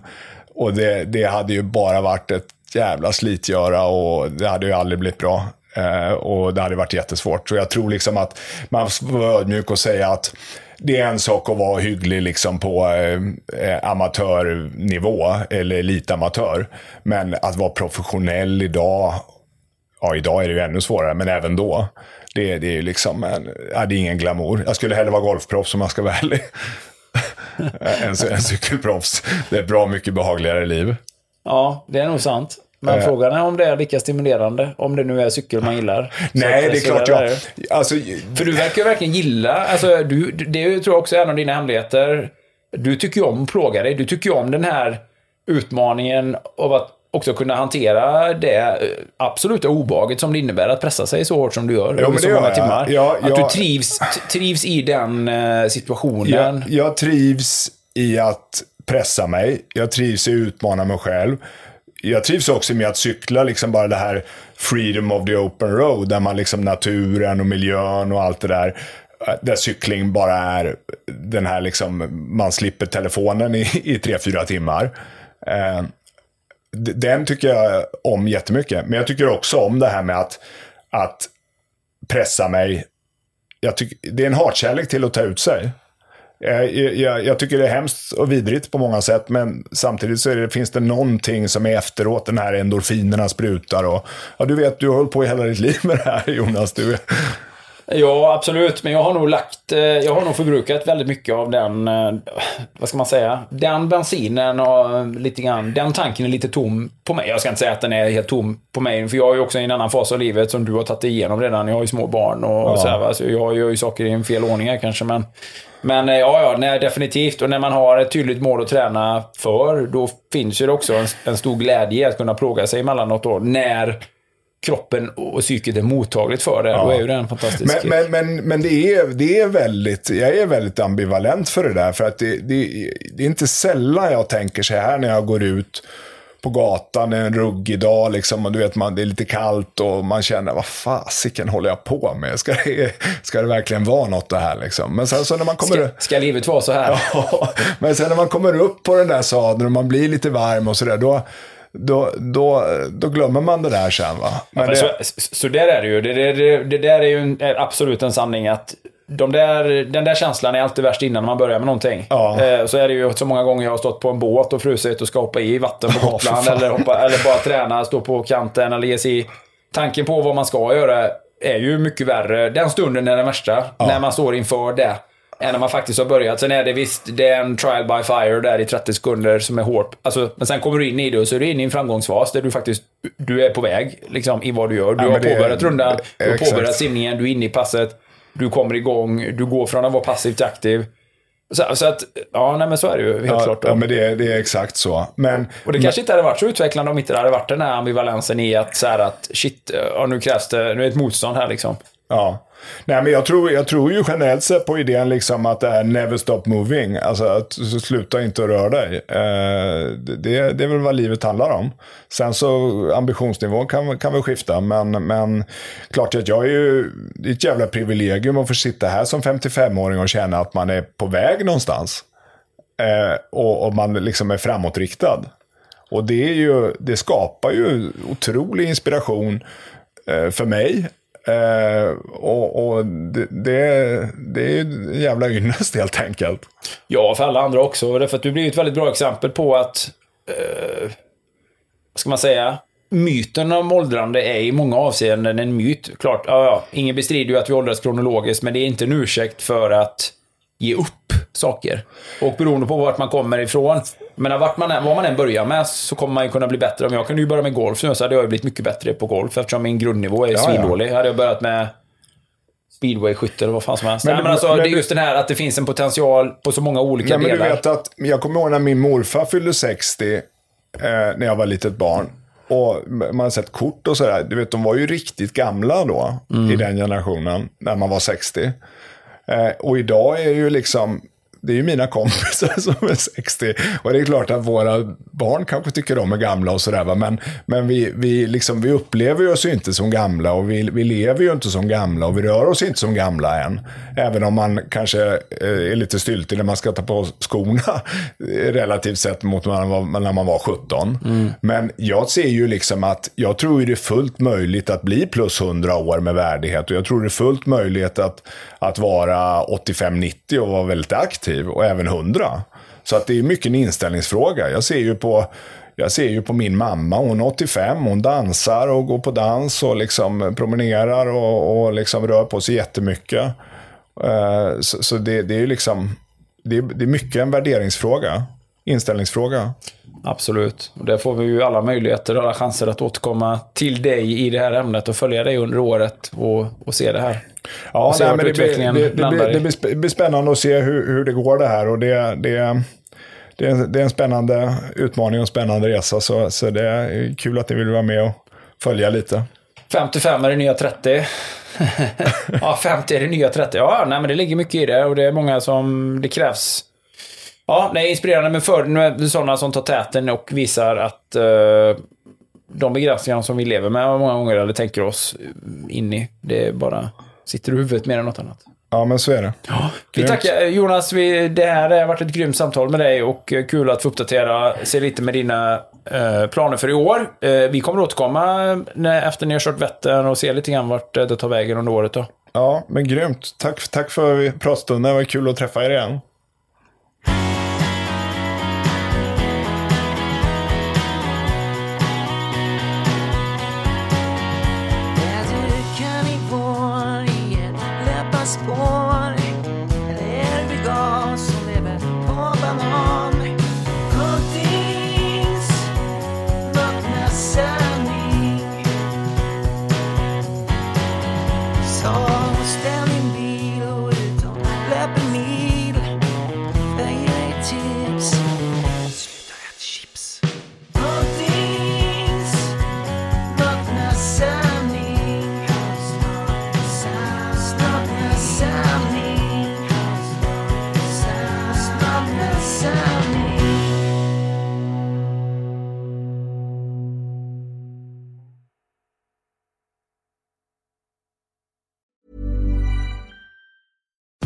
Results, still you, but with fewer lines. Botox Cosmetic, out of botulinum toxin A, is a prescription medicine used to temporarily make moderate to severe frown lines, crow's feet, and forehead lines look better in adults. Effects of Botox Cosmetic may spread hours to weeks after injection, causing serious symptoms. Alert your doctor right away as difficulty swallowing, speaking, breathing, eye problems, or muscle weakness may be a sign of a life threatening condition. Patients with these conditions before injection are at highest risk. Don't receive Botox Cosmetic if you have a skin infection. Side effects may include allergic reactions, injection site pain, eyebrow and eyelid drooping, and eyelid swelling. Allergic reactions can include rash, welts, asthma symptoms, and dizziness. Tell your doctor about medical history, muscle or nerve conditions including ALS or Lou Gehrig's disease, myasthenia gravis, or Lambert Eaton syndrome and medications, including botulinum toxins, as these may increase the risk of serious side effects. For full safety information, visit BotoxCosmetic.com or call 877 351 0300. See for yourself at BotoxCosmetic.com.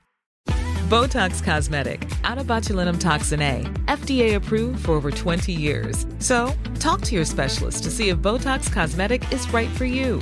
For full prescribing information, including boxed warning, visit BotoxCosmetic.com or call 877-351-0300. Remember to ask for Botox Cosmetic by name. To see for yourself and learn more, visit BotoxCosmetic.com. That's BotoxCosmetic.com. As humans, we're naturally driven by the search for better. But when it comes to hiring, the best way to search for a candidate isn't to search at all. Don't search, match with Indeed. When I was looking to hire someone, it was so slow and overwhelming. I wish I had used Indeed. If you need to hire, you need Indeed. Indeed is your matching and hiring platform with over 350 million global monthly visitors, according to Indeed data, and a matching engine that helps you find quality candidates fast. Ditch the busy work. Use Indeed for scheduling, screening, and messaging so you can connect with candidates faster. And Indeed doesn't just help you hire faster. 93% of employers agree Indeed delivers the highest quality matches compared to other job sites, according to a recent Indeed survey. And listeners of this show will get a $75 sponsored job credit to get your jobs more visibility at Indeed.com slash podcast. That's Indeed.com slash podcast. Terms and conditions apply.